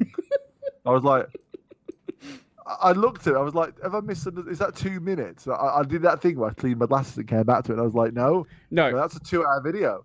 And like that, I was like, no, that, that that sounds amazing, but I want no part of it. No, Kingdom Hearts. Okay, it's a game where if you don't understand anything that's happening, it's still fun because the combat is really fun. It's Smash X to win, but it's beautiful combat. And if you play on the harder difficulties, you actually do have to like think about what you're doing. But um, if you care about No, the no, lore, you can get very deep into this game that makes no sense. That Nomura just makes stuff up as he goes. This is what would happen if the Final Fantasy games all connected to each other. I'd be up for. I'd be so fucking like. You know what? I, I, I don't know if I've, I don't know if I said this last time I was on your show, right? But like, like Final Fantasy has no business being the, the number one JRPG. The Ys games are better in every way you can measure, and no one's fucking heard of them. It's like so weird, but they're so good, and it's like I don't understand. And all the lore kind of connects in ways Mhm. that make sense because they're all essentially the, the the premise is that all of the Ys games are entries in a diary that someone has found. So Mhm. someone's reading the diary of this ancient hero. Um, so you don't really know when the game's actually set. It's all done. You know, every game is a different flashback Mhm. essentially. So they can jump around time, and they don't need to explain things, but they can also, if they want, draw another game without any Right. problems, and that frees them up to do stuff. The Ys games are so much better than Final Fantasy. Mm. You know, on every level of the visuals, obviously, because Final Fantasy games are fucking beautiful. And Ys games look like they were stood on. So you know, Yeah, I'm looking at screenshots right now. It looks like an early PS3 game. it does. They look so they look they look awful, but they're great. So you know, but uh, they haven't got the budget of Final Fantasy. Yeah, it's fair. But But yeah, like get Kingdom Hearts. Kingdom Hearts. I'm looking at Kingdom Hearts screenshots, and there's some JRPG folks and Donald Duck. yeah, like, so the- why? Donald okay, Donald Duck and Goofy are like in the main party. And Why? be, because Disney. Why? The Disney stuff doesn't matter. It actually literally does not matter to the plot. It's just like, hey, Disney Worlds. Um, basically, you just go around the universe saving Disney problems. Like in the first game, you visit you visit Wonderland uh, to go see you know Al- it's Alice in Wonderland. Then you go to meet Tarzan. Then you go meet uh, Jack Skellington. Then you go meet. Then you go. What? What? Where else do you go? Oh, you go meet. Um, you go meet Pinocchio. And none of the, literally none of the Disney stuff matters. It's the Final Fantasy characters and Nomura's acid trip that is the main story. right. Uh, Oh, yeah. I mean, okay. I, you've explained Kingdom Hearts, and I'm more confused than I was before. No, you that's how that's how it Hearts. feels. Yeah, that's how it feels. The more you know about this Uh, game, the less it makes sense. I'm a Kingdom Hearts. Also, on one of the screenshots, Daffy Duck is a blue Cyclops. You mean, Donald Duck. I don't know the duck. I don't know. The Oh yeah, you, I in in the third game, you go to the Monsters Inc. world. Right. Of Yeah. course. Okay. Yeah. Yeah, I'm, I'm also. I also feel like I just got a little bit like a little bit of shade thrown for not knowing my ducks, which is I don't know. I don't know how. I don't know how to deal with that. but no. So yeah, Kingdom Hearts. Okay, I'll, I'll explain one part of Kingdom Hearts that just makes the game just nonsense. So there was a game called Dream Drop Distance, which was Oh, sort of. oh, I need to get my notepad. Sorry. Oh. so this game was sort of important because the main character uh, and his best friend they were like trained to become the new Keyblade masters. Um, What's the Keyblade Master? The Keyblade is like the main the, the main important weapon. Like ev- all the important people have Keyblades. It's a it's a key on a sword. That's all you need to know about a Keyblade. It unlocks things. This is wait. This is how my mom feels when I talk about Star Trek, isn't it? I think so. Okay. Anyway, Right, sorry, yes, carry keyblades. Um, and you go you go to the sleeping worlds, which are like the the regular worlds, but they've been in, they've been like absorbed by the darkness. Just accept the darkness is just like the blanket term for everything bad. Um, so you go to these things, you do things in worlds, you become you, you leave. You, you become a Keyblade Master or you don't become a Keyblade Master. All, all that stuff happens. But this game wasn't like super important to the plot until a mobile game came out called Kingdom Hearts Union Cross. Now, when Union Cross finished, it turns out that all of like the enemies in the the sleeping worlds were actually like the people from the past, like, and they've been sent to sleep in in the sleeping world so they can like I don't know fight in a future Keyblade War or something. So throughout that entire game, basically you're just murdering children, and you're like super happy about it because Tetsuya Nomura. Um, I mean, Kingdom I mean, Hearts. As I said, Yeah. this is what would happen if Nomura was allowed to make all the Final Fantasy games connect to each other. Uh, yeah, I, I, I think at, at some point uh, my brain stopped being able to process anything you was talking about. Then I just was like, nope, I literally can't do it. Yeah, you don't want me to start explaining uh, uh, Xehanort I like- and what like- Norting means like- then. I'm enjoying that you follow this. That you're actually like you're you're on board with the lore of this. I'm, I'm enjoying that. You're like you're you're fired up as fuck. It, it makes me curious. It's I, they're not out on the Switch though, are they? I can't get these games on the Switch, can I? No, there is also there is this actually pissed me off. There is a PC release and it uses really shitty DRM and you can't run it on Linux. Uh, is it not on? Is it not on? Uh, It's on the Epic Store. Is it not? Is it not on GeForce now? Maybe I don't know. I'm gonna check. I'm gonna check. I'm gonna go to GeForce now right now and type in Kingdom Hearts. Kingdom. I wanted to play it on Linux, but the DRM, yeah, it's just a mess. Okay, it's not on. It's not on GeForce now. Mm, maybe one day. Yeah, not on. Not on GeForce now. Pretty soon, all the games in the world will be on GeForce now. I'm waiting for. I'm waiting for when GeForce now goes. Fuck it. We'll have PlayStation Two games as well. Yeah, so, so, so I didn't not- really care about this is not my GeForce Now a while back. So give, give what? Why should I care about GeForce Now? What's so great about it? Okay, so like, okay, so streaming as a thing with Mhm. um, streaming as a, as a, as a as, a, as, as an implementation. Mhm. Okay, now let's pretend that streaming as an implementation is perfect. So in the Okay, theory of a perfect sure. connection, uh, no, no, but let's pretend for, for the sake of argument, right? Okay. So there's a game you want to play. It's 100 gig. You don't want to Right. install it, right? So you own it already on Steam. So you open up GeForce Now in a web page and you go, you type in the name of the game. It goes, oh, this game is available on GeForce Now. You go, I've got it on Steam. So you tick the little box that says Steam. You hit play. It logs into your Steam account where the game is instantly available, and Mhm. suddenly you're playing the game, right? hmm And then the downsides being that it's not perfect all the time, and there are there is sometimes some artifacting and some latency. Not as much as you think. I played pretty much the whole of Biomutant in GeForce now, like it was fine. Hmm And the other problem is it's limited to 1080p, so you, you're That's not fine. I just use full 1080p anyway. Yeah, it's, it's a shame it's limited because like like it's more the ultra wide resolutions and stuff. It'd be Mm. nice if it supported those. Um, but yeah, it's it's I'm essentially stuck at 1080, which is a nightmare on my screen. Not Mhm. a nightmare, but yeah, it's a problem on my screen. Um, but yeah, and mostly the latency is to good enough that I don't really notice it most of the time. It's no worse than playing on a controller, like Right. on, on like an Xbox or something. It's fine. Um, I wouldn't want to play Counter Strike on there, but you know, Mm. for a third person single player game, that's fine. Um, but GeForce Now, the, the joy of it is unlike the other services, with Stadia or with any or with one of the other services, I have to buy the game on their service. But Right. GeForce Now, they are owned for five for, for whatever it is a month. It used to be five pound a month. They're giving you access to their infrastructure, but you supply your own games. So I Mm. buy a game on Steam, I play on GeForce Now, and I don't I don't have to I don't have to give them any. I've got no buy-in with them, right? Like I don't Right. like it doesn't. If they go away, it doesn't matter. I still own my games, and that gives you more confidence with it, as well as lets you use the, the wider Steam infrastructure, which makes life easier for Mhm. Linux people. Because you know all our friends are on Steam, and if you've ever tried to play a Mm. multiplayer game where one person's on Steam and one person's one person's on Origin, you're like, nope, that's not working. Whereas Mhm, mhm. GeForce now, GeForce now lets you use Steam, so you, you don't have that problem. It's not a separate platform like that Mhm. but it's uh it's good because like it's been getting better and genuinely it's about like I played the whole of pretty much the whole of Biomutant in it and it was fine. Like I have no no problems with it. I played the I've only played Cyberpunk in GeForce now as well because it's like two million gig and I don't want to keep it installed, so I just use GeForce now. Uh, it's fine. Uh, it's not for everyone because obviously a lot of people have got connections that can't do it, and Yeah. a lot of people live in areas where it's not available. But it is available in my area, and my connection is good enough. And if a game's on GeForce now, I don't really bother installing it usually because I can just play it on GeForce now. Hmm.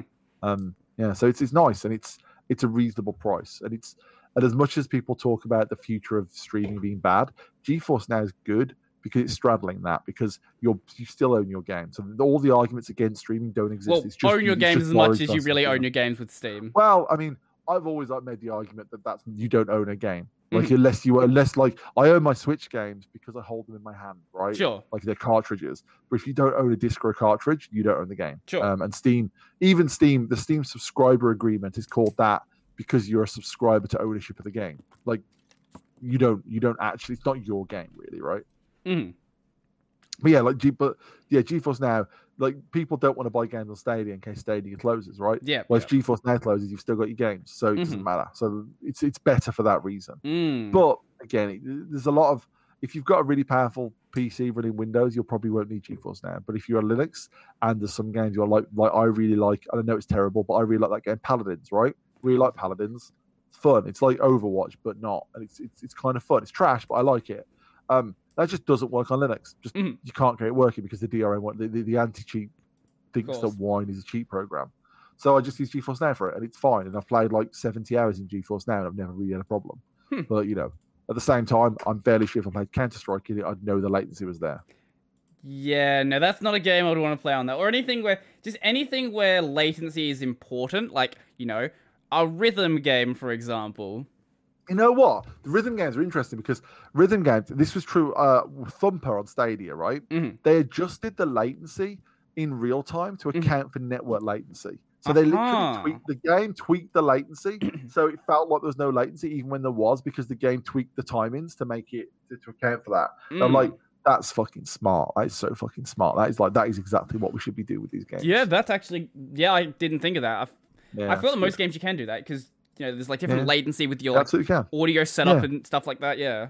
Hmm. Yeah, absolutely. But yeah, like in the case, I mean, uh, GeForce now tends not to tends not to have special optimizations for their platform. They're just introducing that into games recently. Right. Um, but yeah, like I'm fairly certain most people, if you've got a good connection and you're running your monitor in native 1080, Mhm. if I was to load up a game on GeForce Now and sit you at my desk and you just used it, I don't think you tell the difference between Mm. GeForce Now and local. I don't think most people can tell the difference.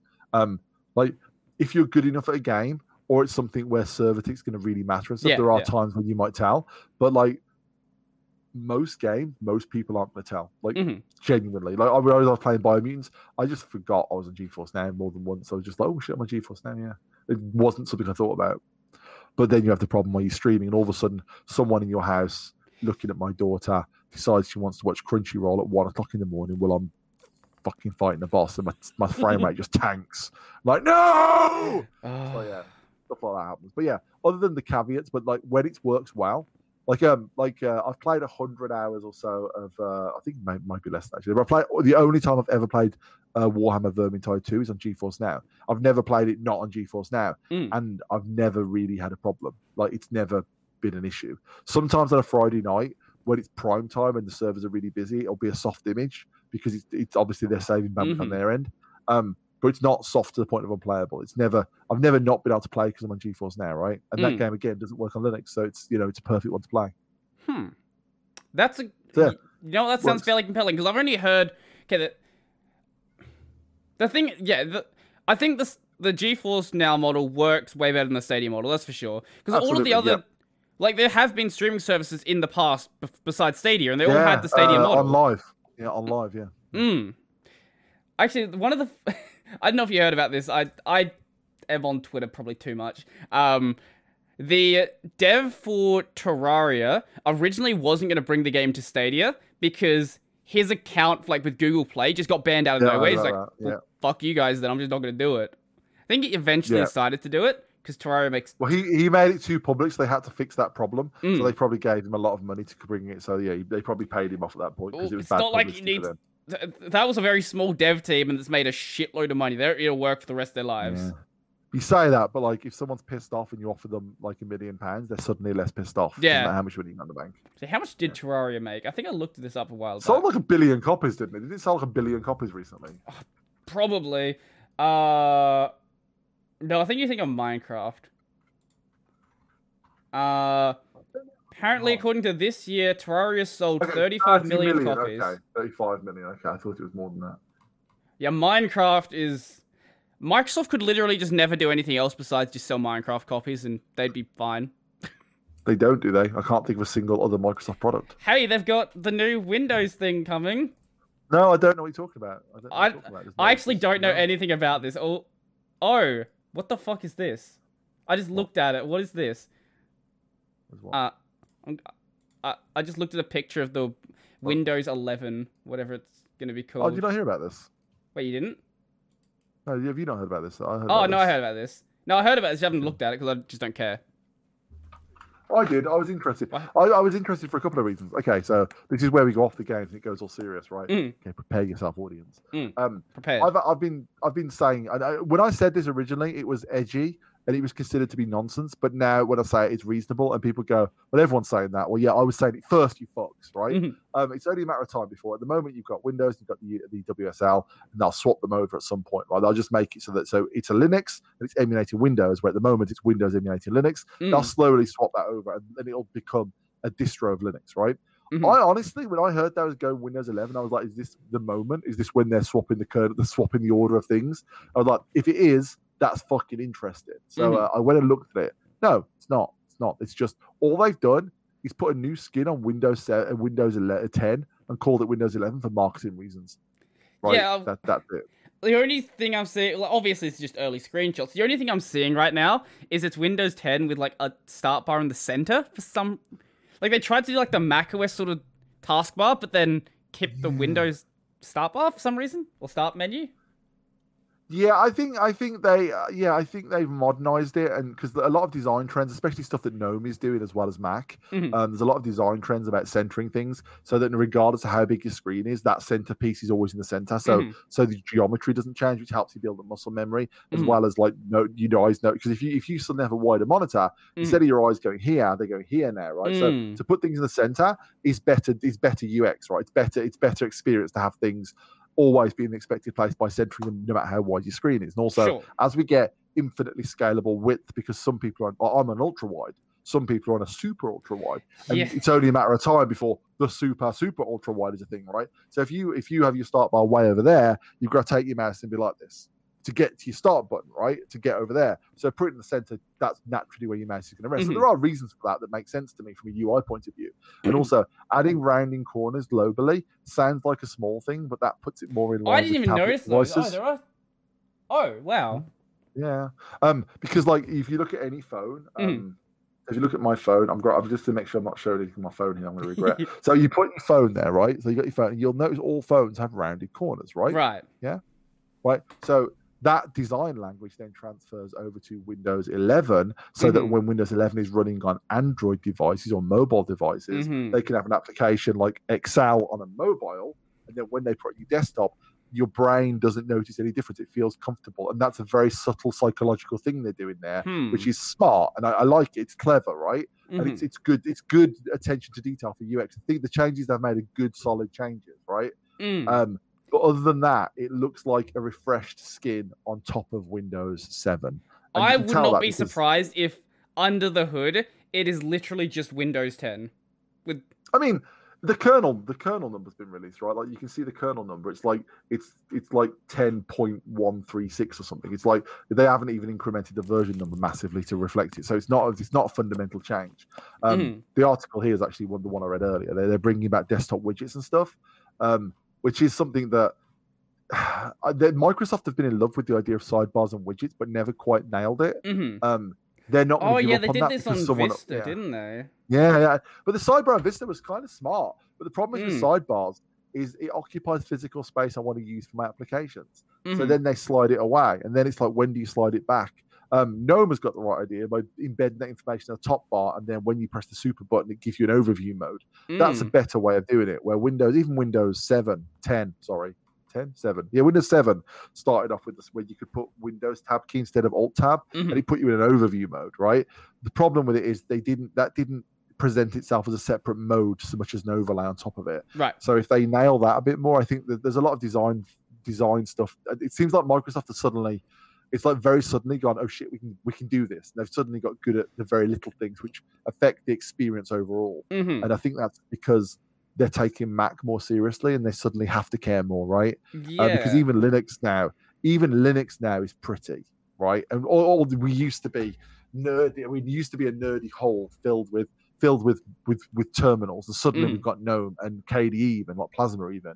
Um, Well, I'll argue that GNOME doesn't look good, but that's just more of a personal preference. Oh no, no, it doesn't like no, no, it doesn't look good to us because I'm I'm on X, I- I'm on um XFC, I'm on um I'm on BSPWM right now with neon pink borders. Sure, right? yeah.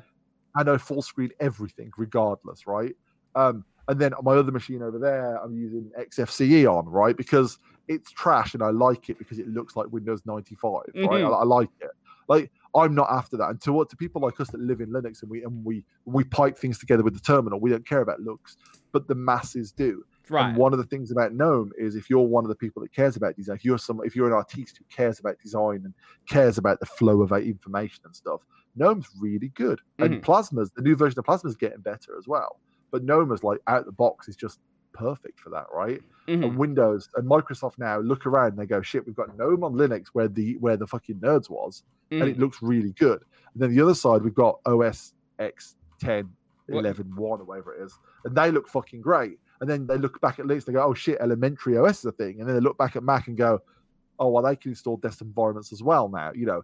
And Microsoft have to answer that, right? Mhm. Because like one of the questions they must be receiving, because I see it on forums a lot, is how to get GNOME working on Windows, right? And they're like, we're, we're, we're giving them tools to make us useless. We're like training them not to use our tools. So Mhm. they have to start caring about. It. They don't have a choice. Um, I would think if I had to bet, I would say that they've probably made the UI modular, which is what what's bringing about the version increase, Mhm. so that in the future they can they can start using other desktop environments. Mm. Um, I've been saying for ages. And again, back when I said this originally, it was it was considered to be nonsense, and now it seems very reasonable. But like, it's only a matter of time before Microsoft Windows is a distribution of Linux with built-in emulation. That's just a matter of time before they make Microsoft make their own version of Wine that's perfect, DRM, kernel hooks, all of that stuff in their own, and it's just a binary blob called Windows Mhm. and you install the Linux distro, which is the Windows, or you install, you pull the Windows package down on another distro, and you get their UI, and you can launch Microsoft applications. It's only a matter of time, and that seems obvious now because it's very expensive to make an OS. It's very, and it's pointless to maintain an OS because you think every time a driver comes out, they've got to deal with that Mhm. one department, right? Like one department has to deal with that. Where in Linux, a manufacturer makes a driver, they push it upstream, the, the cogs turn and it comes out the other end. But there's still individuals involved. But there's a there's there's all these hundreds and thousands of people working on it. Microsoft has to pay those people to do Mm. it, right? So they're in a, they're they're already and as you said, they're making so much money on Minecraft. Why fuck with this? This is not a good money spinner for them. The only reason they care about it is to maintain dominance. And if they Mm. can maintain dominance by you making Windows a UI like an interface and then putting one on top, they don't have a choice. They have to do it long term. It's just the only thing that makes sense from a business point of view. Like capitalism forces them to use Linux because it's free. They Mm. don't have a choice. But yeah, add all add all the design all the design stuff to this, and I think I think someone in Microsoft is making the prep for that switch. And I think this is the first step, and that will be separating the UI from the OS. Mhm. So you're that- effectively my just thinking anyway. making Windows operate the, the exact same way they have their Xboxes operate anyway, where it's just a it's just a VM. You you have you have your base OS and then VM. Yeah, I think I think I think it'll be I think I think that it'll be a desktop environment and it will be locked down to the point where if you want to use their compatibility, you have to use their UI. That will be a, that will be we'll hack around that. Let's Of face course, it. yeah, But yeah, be it'll great. spin up. It'll, spin, it'll essentially spin up Docker containers with hardware access and, and some Mhm. emulation, some hypervisor stuff, and then you'll run an application on your Linux, and it'll just pull in the Windows VM and just like the Windows VM will be like a static thing. It just accesses that to run it. Mhm. Um, and and people go, that's not possible because this this is they've got the source code for Windows. They can make this happen. There's no reason why they can't. There's you know, there's, they've got all the code. They can do it, and it's cheaper to do that and then not be responsible for security patches long term like, Mm. because then you let the Linux take care of the security for Mhm. free because that's not cheap, right? That's not cheap. Uh, you can even have them supported by your own developers, right? But you can say well, they could always make like um, what's well, what look like good donations to the Linux Foundation. It's just like here's a small a small donation relative to what Windows is actually getting from this, but Yeah, it, it so they- looks good. yeah. If they've got ten thousand developers, which they probably have globally, Microsoft, and they can they can drop a thousand developers. Mhm. They can still donate a, like- ten thousand pounds a month to to to Linux and be Mhm. saving money on tax. Like they they could absolutely save money by donating more money and, and re- making having less developers. Mm. And it's not it's never good when developers are out of work, but they'll find other jobs. You know, it's like it's like they'll find other jobs. It'll be fine. Um, but yeah, I, I think long term they have to move this way. And I think that I would be surprised if we don't see that start to happen because there must be. I mean, the reason they've gone from 10 to 11 is simply marketing, right? It's because Mac have got OS 10, right? OS Mm. Whatever it is, and they want a bigger number. That's that's the reality, right? They want to they want to move that way. And if you're going to have a sudden change of UI, give people a warning by telling them the version number. Then they won't be like, oh, they've changed it. They'll go, oh, I've got a new version. It's changed. Mm.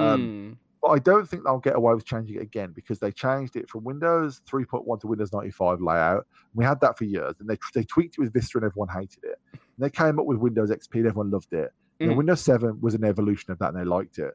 And they tried Windows 8 with that Metro UI, which people basically was rioting in the streets over, which was fucking funny. Mhm. Um, I never and use now- eight. I only use eight point one.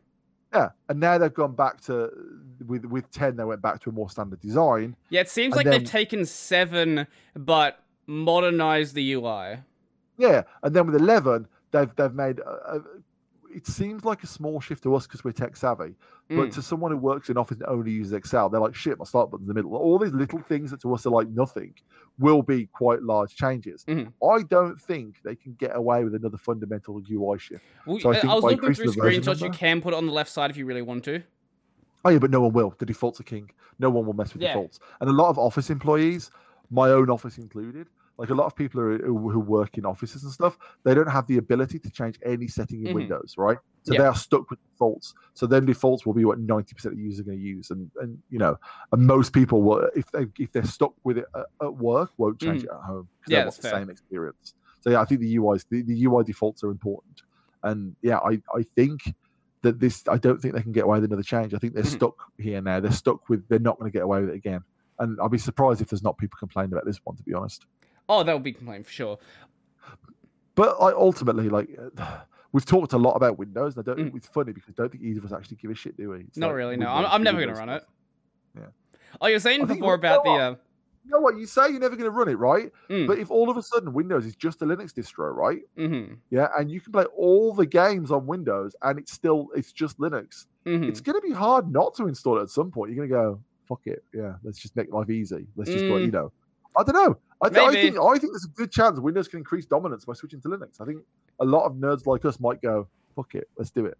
But If you can put BSPW, if you can install Microsoft Linux, right, Mhm. and then throw your own and throw BSPWM or whatever desktop you're using on top of it, so you've got all the tools you currently use.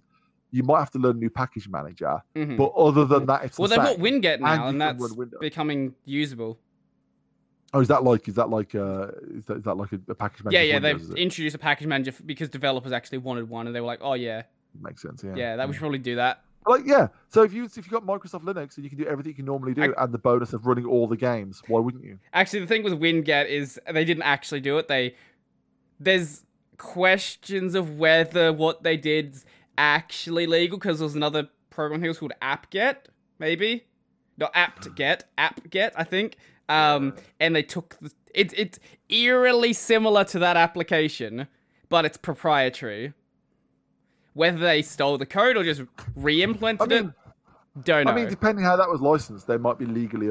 yeah, I'm not sure how it was that, right? licensed, but But yeah, it's like yeah, and you know, yeah, it's complicated. But yeah, no, I, I, Microsoft are not the enemy they once were, right? And that's and that's a result of the, the capitalistic game, right? Because it's like it's not in their best interest to be our enemy anymore, right? It's in their best interest to work with us because we're winning. Like, oh, you know, I say we as like we're a team, but you know what I mean? Like, like the Linux way of doing things is Mhm. becoming the standard way for for smart people to do things. So Microsoft have no they haven't. it's not it's not in their best interest to fight with us. They're not the enemy they once were. I mean, don't get me wrong, I don't trust them as far as I can throw them. Well, I I don't think that- exactly. My, okay, my problem with running Windows 10 is the fact that they're still going to have the or whatever the Windows 11, whatever they end up calling it. Um, I don't think they're going to get rid of the surveillance stuff. That's my big problem with it. Well, no, but once that once they become a Linux distro, we'll Mhm. just have like we'll just have an AUR package called Windows, and you pull it down, and that's your desktop environment. Like that, that's all they'll do, and they'll just purge all that from the source code, or they'll isolate it in a VM, or you know, the- Hmm. going forward, like, I wouldn't run Windows because you know I don't want to run Windows, right? But if Windows is Linux, Linux is editable and testable and, te- and right? So Mm. you can, of course you can fix these problems, and it'll only be a matter of time before someone makes that standard, a status script. Like you install Windows, run a script, and it fixes all the telemetry stuff, right? Um, but at the same time, for me personally, I want to trust my MOS provider. Like when I when I pull down a package in Arch, I don't go, I don't trust that because it's from Arch. Where if I see Microsoft, I'm going to go, what are you up to, you shifty fucks? Hmm. That's fair. Yeah. But Hmm. you know, overall, overall, I think it's. I don't think you can say I'd never run Windows anymore because I think at some point it just you'll just be making life hard for yourself by not installing their shit. I think that's the most compelling argument for why Microsoft would do that. Because I've heard some things about like, oh, Microsoft's going to swap out the kernel for Linux, and they don't really give a proper explanation for why. It's just like, well, if They they, did that, I mean, they have to. Yeah, if they did that, it'll, it'll just break everything. But that, yeah, you know, Yeah, no. an explanation of like translation layer and, or having a VM or something like that. I mean, that We've could. proven Proton has proven that translation layers can be exactly fast enough to get the job done, right? Like Yeah. exactly fast enough. Um, so just do it the other way. All they do, and they've got access to the source code, we haven't got the access. Well, yeah, we don't have the access Microsoft could make a perfect code. version of Wine Yeah. if they had access or with the source code. Yeah, and they could do it in about a week. They Mm. could go from nothing to a perfect version in a week because they would just throw a shitload of developers at it and all the source code they'd ever want. Because look how good Wine is and Mm. DXVK and Proton, right? We did that by by reverse engineering over the period of years, right? You imagine someone with the someone who understands the Microsoft kernel stuff, how it all wired up, or a team of people, and go, mm-hmm. we want to. I would guess that. In fact, I would already say it exists. I bet somewhere in Microsoft projects division, mm. there's a they, they've made their own wine. I bet you it exists because it's going to be trivial for them to do it with source code. It can't. I mean, it's just going to be easy. Not easy as in you know, I could do it, but Mhm. easy for very smart developers like Sure. Microsoft employed to do it. Yeah, absolutely. But I don't Um, think I don't. If they do it, it's not bad for us. I mean, it, we just win at that point, right? We just Mhm. won. Like Linux has just won at that point. Well, you're gonna have okay. There's there's gonna be the people who there's going to be the holdouts people who are like free software or die. Um, Yeah, and I respect that, right? I respect that. That's a totally reasonable stance to have. Like when we're talking about no tux, no bucks, that's not, and that's not a stance that makes sense because you, you're arguing like this proprietary thing is worth this more than this proprietary. Well, okay, thing, they're both worthless. my problem with no tux, no bucks, in the, especially in the case of Steam, is when you run a game through Proton, the dev knows you're running it in Proton, and there's, they know there are people running it on Linux. If you don't buy the game, they don't know there's anyone who wants to buy it. Oh, the, the argument of no tux, no bucks doesn't, has never made sense to me because like if you're if you are running on if I'm running Linux, right, Mhm.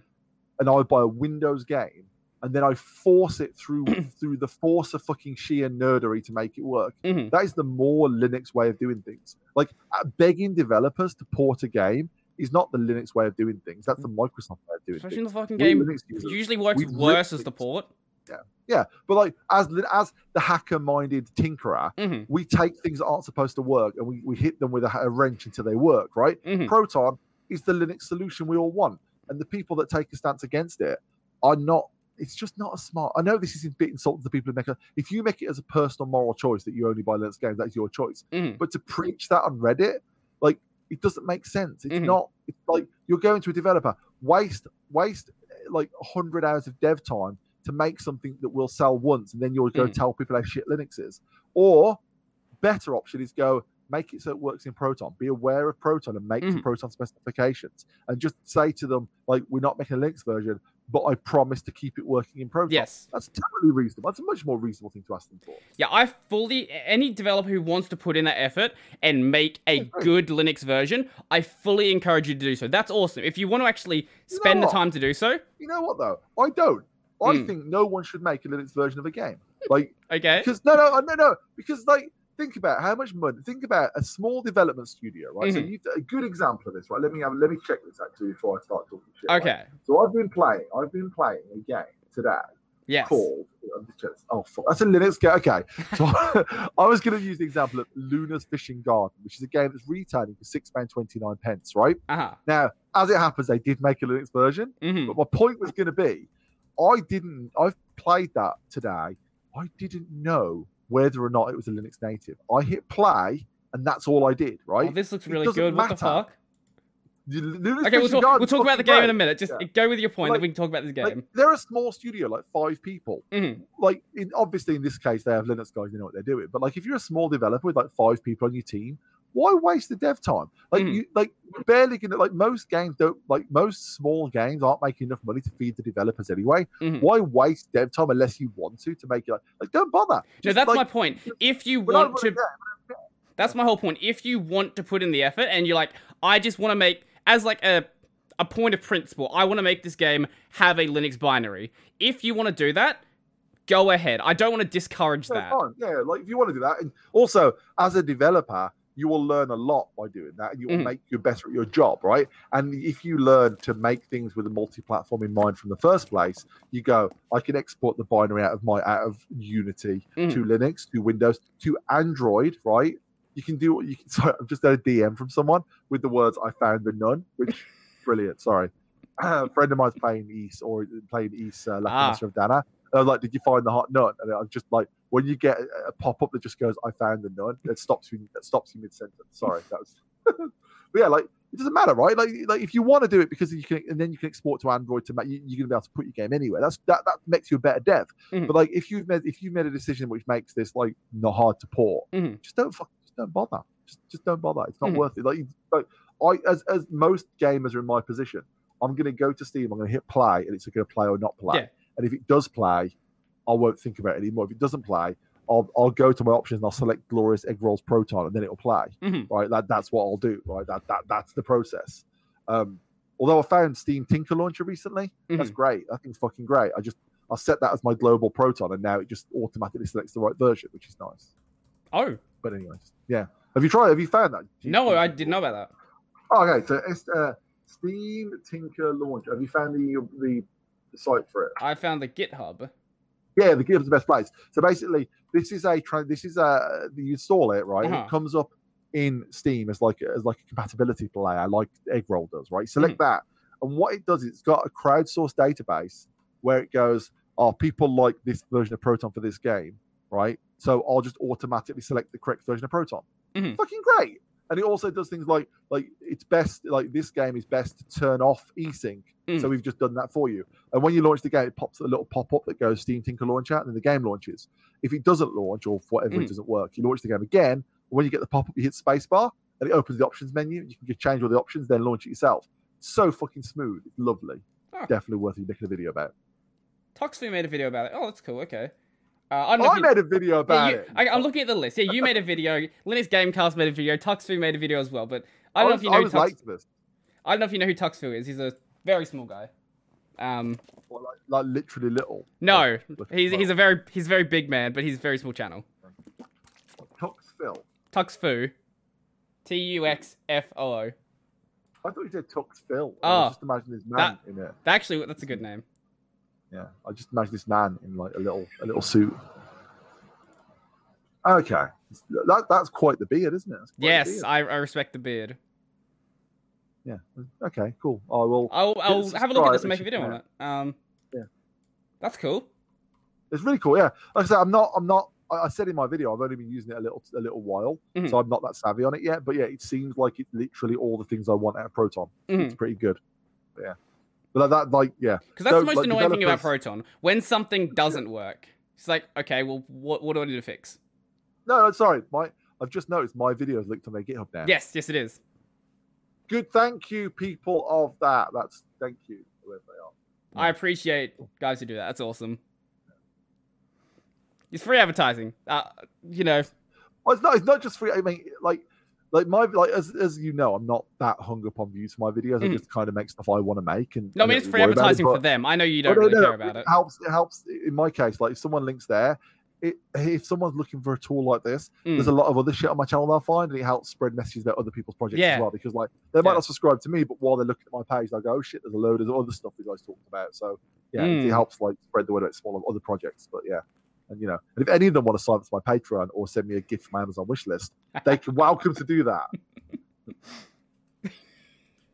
Don't care about the views, but hey, send me some bucks. gifts I care about. The gifts I care about. Sure, yeah, fair enough. I, I- started talking about the Amazon wish list, and people have actually sent me a bunch of books and stuff. Oh, it's really cool because like you just get, I, I've set my wish list up to not tell me when I get something sent. So sometimes I get home from work and there's like a gift.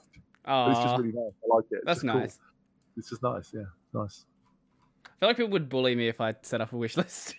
My Oh, mods already bully me enough. Yeah, my, mine's just got some like like so much so much manga and stuff on there. Mhm. Just so many comic books are on there as well. yeah.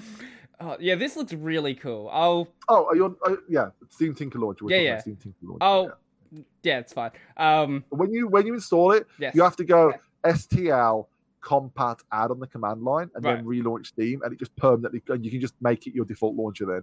Oh, um, which is okay, definitely awesome. the right way to do it. Yeah, and then it'll just like unless, the only thing to remember is if you've already manually changed the version of of Proton, it won't retroactively go and change Right. that. So yeah, just remember that. But as long as you remember that, you're good. And it's Mm. even got a button, which is the most fantastic button. You can go purge container, so Mm. you can just purge the wine prefix if you fucked everything up like I do a lot, and Mhm. you have to go and do that. You can just like purge it with one button. Which is cool. Hmm. Yeah, that would be very useful because the other day I was trying. Okay, I was trying to play fucking Dead Cells. I was gonna do a Dead Cells stream, and then the game updated, and it's like, oh, missing audio library. Like, what, what are you missing audio library? I was trying to play the native version, Oh, and then I oh, don't do that. The native version of that game is fucking terrible. then no, it was good for a while, and then put the. I just went click the newest version of Proton. Works. Yeah. Well, Steam Tinker Launcher should have, in theory, changed that for you. Mhm. and just Well, like, I'll- I know that like, now. Yeah, yeah. Also, if you choose Proton Experimental, Mhm. it's always the newest version as well. You don't have to change the version of that, so you can always Oh, use of course, Proton yeah. Experimental. It's always the newest. Yeah, that's the thing, isn't it? Yep. Yep. Um, now this fishing game, it looks really Ah, yeah, cool. it looks game. very It's relaxing. really cool. I've got a video come out about it tonight because they, they literally got released today, right? Mhm. Um, I'm just gonna. There's a, I see a seal. through- It has a hat on. It's a seal with a hat on, and he's he's so friendly, and he just wants to go fish for him. And I'm like, you've got a fishing rod. Get your own fish, you lazy fuck. and like, there's the little girl, and she fishes, right? She's sitting in a boat, and she fishes, right? Mhm. And when she catches the fish, she goes, no, no, no. She got this little smile, and her head salt, and it's like, it's so fucking cute, but there's not much game there. So it's pri And when I when I looked at it, because I had the key before I knew the price, I was playing it, and I was like, if they're charging like over a tenner for this, it might be a stretch because like it's quite it's more of something to do than an actual game. Yeah, yeah. And then when it came out at six pounds twenty nine, I was like, you guys know what you've got. And that that's like it's, it's an easy recommend at that price, right? Like unlike Biomutant. Sorry. It looks like it's the fishing mechanic from Stardew Valley, and that's just It that's is everything. literally that's it. Okay, But fair you enough. Plant trees on these little islands you plant trees on, Mhm. and you can get you can get little mole things in boats to go and like harvest stuff for you, which is cute. Um, and yeah, you just like you just like iteratively make the world wider and wider in each direction. Um, and there's a really big fish that wants coconuts, and I, I was like, that's cool. I don't know why, but the big fish wants coconuts. So I was like, cool. And yeah, you just sort of like potter around the island collecting stuff and selling stuff, and and then you, there's like there's obviously like a little place where you have to get a, you have to like give the collector one of everything in the game because of Right. course there is. of course, And it's just like it knows what it is. It's not trying to reinvent the wheel. It's just like really like wholesome and, and polite and exactly what you want. But the guys that made it Mhm. also made um, Lazy Galaxy, which is one of the best clickers ever made. Like it's just fucking great. Um, it's a clicker where you uh, you have to build a planet up, and then you build an army up, and then you send your army into space to fight. And it's like a separate little mini game. Then you come back down to Earth and deal with the fallout. Hmm. Um, it's a very very good clicker, uh, and that's how I got because I was like I was hard recommending that game when it first came out, and they sent me a few emails and stuff. Mhm. Uh, and then I've been lukewarm in every game they've made since then, and I felt pretty bad. Um, so they sent me a key to go, we think you'll like this one. Mhm. so I was like, okay. And yeah, I do. It's really good. I'm, I'm really enjoying it. It's really good. But uh, they also made Merchants of the Sky, which was, which also has a really big fish, but he doesn't want coconuts. The fish god, I see. Yeah, that's the same fish in Luna's Fishing Garden. Ah, I think all their, I think all their new, all their games after Lazy Galaxy seem to be set in the same universe, and the fish is what ties them together. So yeah. But anyway, it's fine. there's a carrot with a top hat. Okay. Yep. Yeah, it's, it's really cool. It's really fun. It's it's like it's simple, but in a good way. Like it's Mm. not simple like mean. It's simple in this interesting, wholesome way, and it's it's like it's nice. Mhm. It's just something to do. Because I feel like when you say a game's not got a lot of mechanics, it feels like an insult to the game, right? Mm. It's not. In the in this case, it's it's exactly what you want. Put your episode of Star Trek on one screen, play your stupid fishing game on the other screen, and just have a nice time. Well, when the devs know that it's a game that's a simple game, they're not charging, you know, some stupid amount for it. Like fifty-five pounds Biomutant. Sorry. You're not gonna let that one go, are you? Never. And as soon as it drops in price, I'm making a video where I just shout at the developers. What? Okay, what would you consider a reasonable price for Biomutant? 35 at 35? full price. So, Very straightforward. No, I'm not even lowballing them. The Mm. game is a solid 35 pound. The reason I came to that price is because a game that's very similar and I would say better Mhm. Um, it's thirty-five pound. Like like like Kingdoms of Amalur, thirty-five pound. Very similar game, cast the same. That's thirty-five pound. Your game is more modern and it has a unique aesthetic. I'm happy to pay thirty-five, and then I Mhm. know because I'll pay thirty-five. that- I mean, I pay fifty-five. You know, it's fine. But uh, you know that when it drops in price, it'll drop down to fifteen at that point. Whereas Mm. when it gets fifty-five, it'll drop down in price to thirty-five, and it's still overpriced. Right. So yeah, it's just yeah, right. so, okay. Sorry, I'm just had to coming back to lament the uh, pricing. No, it's fine. yeah, well, I'm not paying. As I said, I'm not paying hundred dollars for a fucking video game. No, shouldn't. It's not also, and I, I- it's a good game. I had fun with it, but Mm. when I think about how much I paid for it and I got 30 hours out of it, like Mm. I, I don't know. And like, again, it's hard to say. Like there are games that I've paid more, I've paid money for, and I've played for two hours and thought like. Like um, a good example of that is uh, Sayonara Wild Hearts, right? Mhm. Paid like fifteen pound for it, and it's an hour long, and it was worth every fucking penny, right? Because it's like it was, it's it's, it's a wonderful game with a lot of uh, interesting things and a beautiful thing to play through. That's worth. So it's not always price versus versus hours, Mhm. but in the case of Biomutants, I don't feel like like there was a reason for them to ask for that much money for it, and that's why I that's why I'm giving them shit about it endlessly. Mm, yeah, that's fair. Yeah, just thought I'd defend my point there for people who go, "You spend more money than that on Vimto." I do, yeah. you spend fifty-five pound an hour on tea. Yeah, I know. Yeah, well, that's that's important. important. Very. Were those uh, lights there last time we did this? No, the lights under the canopy there. Yeah, yeah. Um, yeah, no, I added them recently. Because I I, thought them. when I was when I was on my video because in with your eyes you Mm. can just see a string of lights and it looks a bit shit, but on camera it looks like the shelf is just glowing. It's quite nice. You yeah. probably can't see. I've got a flamingo in there as well, which is Mm. fine. Well, it's the same thing with this. This doesn't look that great if you look at it in Yeah. person, but the camera does weird things with light. Yeah, it enhances the light. Yeah, it's Mm. all right. It's uh, you know, the, the light. The light looks cool. It looks cool. But uh, yeah, and I put a smart plug in, so when I tell the voice assistant to turn on the lights on and off, it turns the, the fairy lights at the back on and the lights under there. It's all Mhm. one hit. So ultimate laziness. I like that. That's good. Well, that's why I have this control here. Yeah, no, I'm, I'm too lazy to, to find But- notes. I can't leave those plugged in. One, because you know they're on my bed. I need to sleep there. Um, also, they they might be a fire hazard. I don't know. I've got them off eBay for like dirt cheap. They're RGB Yeah. floodlights. One of one of the best things I ever did was separating my computer area from my bedroom. Mm, And if you've got space to do it, it's great because you can like my bedroom now is just filled with books and comics. yeah. uh, and a bed, obviously, because I'm a child. It's like a 14 year old bedroom, but it's nice to be able to separate from the technology and just go like do something else. Yeah. Um, well, really, I didn't think it, the only reason I did it was the only reason I did it was because I was running out of space in here, basically. So I was Mm. like, I'll separate the two rooms. And, yeah, it was. It's great to have the the, the mental off switch. They Yeah. just like stop thinking about whatever you're doing and just get on with your day. So yeah. well, I don't yeah. have my own place. This is a I like this. Just the room my with my. I've got roommates in the other rooms, so I've been is one of your roommates your mom? no, Okay, no. I haven't Like- lived with my one parents of- for like five years. one of my roommates is my mom. She lives in my house. so like genuinely, like one of my roommate is my mom. So yeah. I was actually looking at buying a place, um, because it's not actually No. too expensive. Did you not learn from the communist frog? The communist frog. Wait, Liberty, property, abolish private property. oh, that one. yes. No, um. No, man. Ancap frogs where it's at. Ancap frog.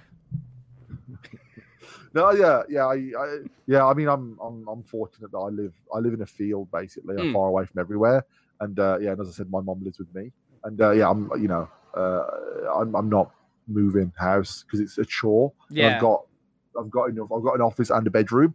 I, if I could just, if I put a microwave in the corner, Mm. I don't really need to leave this room. I can microwave in the corner and, and a bucket to pee in.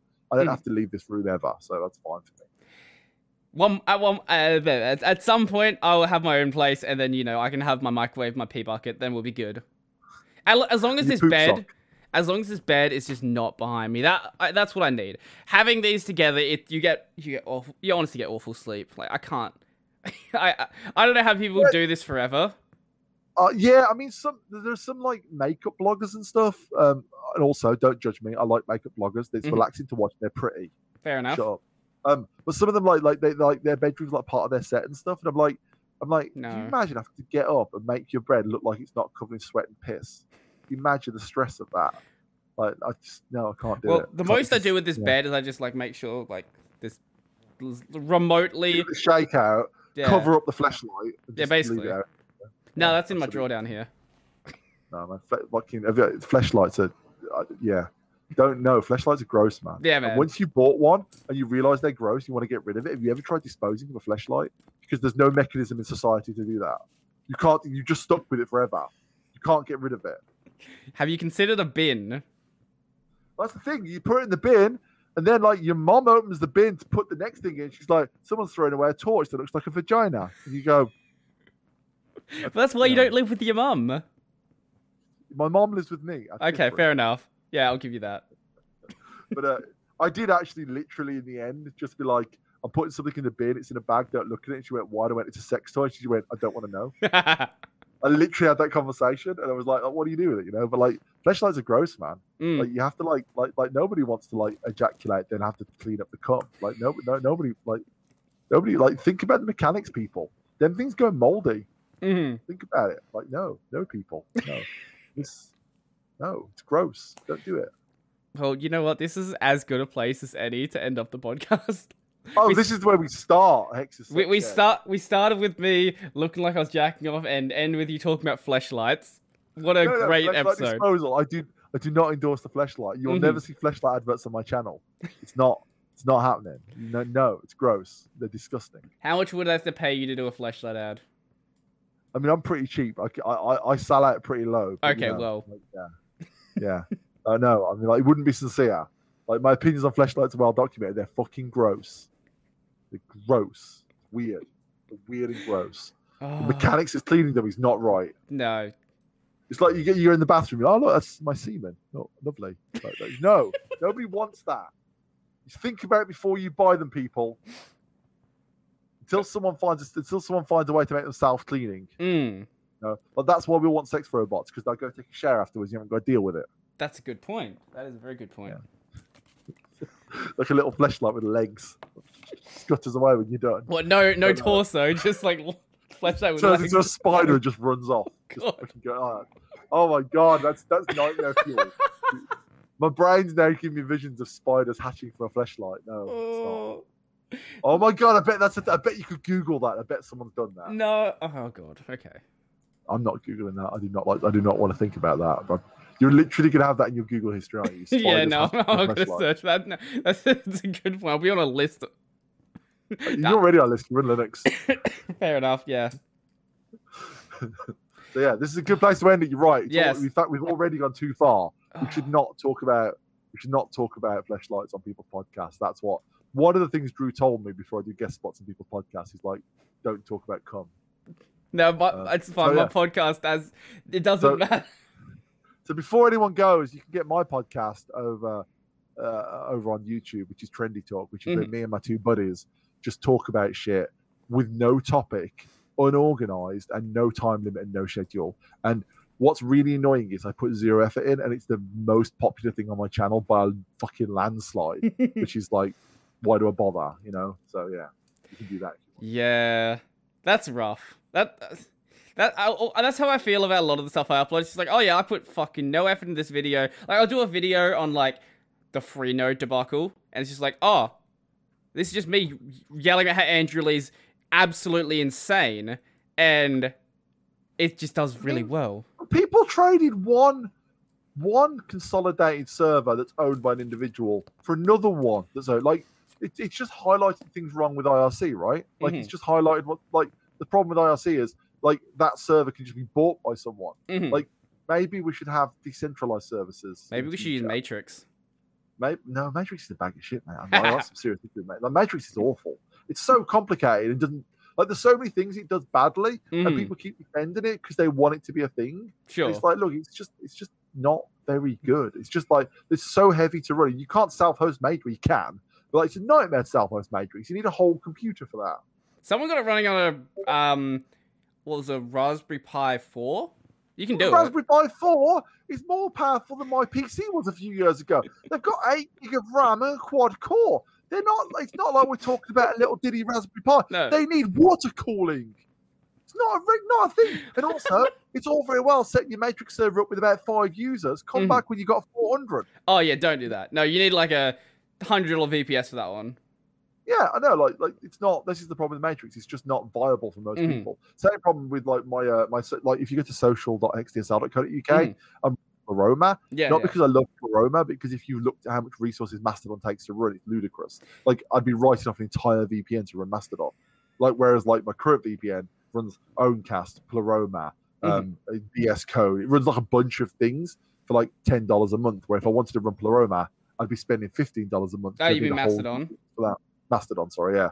Um, where Pleroma's at least got a reasonable size for individuals. hmm But even then, like Pleroma's designed to be multi-user. Yeah. I want someone to design a version of Mastodon slash Pleroma that's literally designed for the individual to host. And we Mm. don't have that anywhere, which is a shame.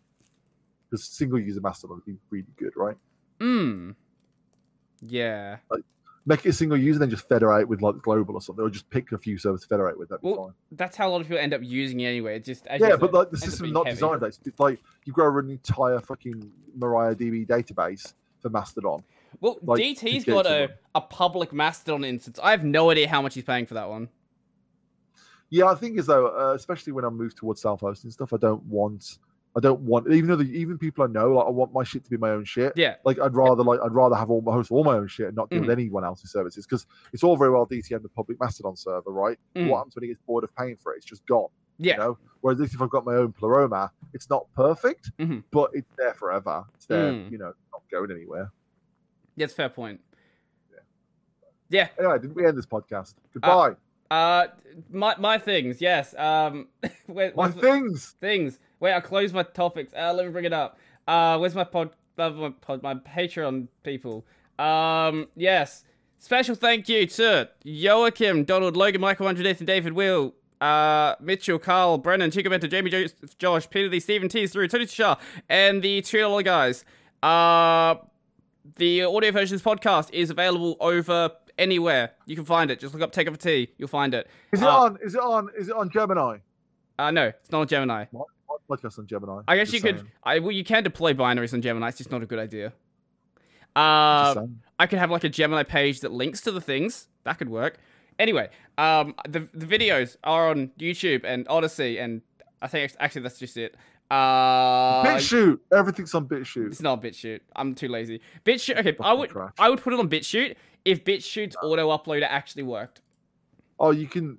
Back when BitChute first started, you could send them an email and they'd permanently link your channel. That's what I did. Hmm. Okay, Just maybe I should do that. Maybe I'll.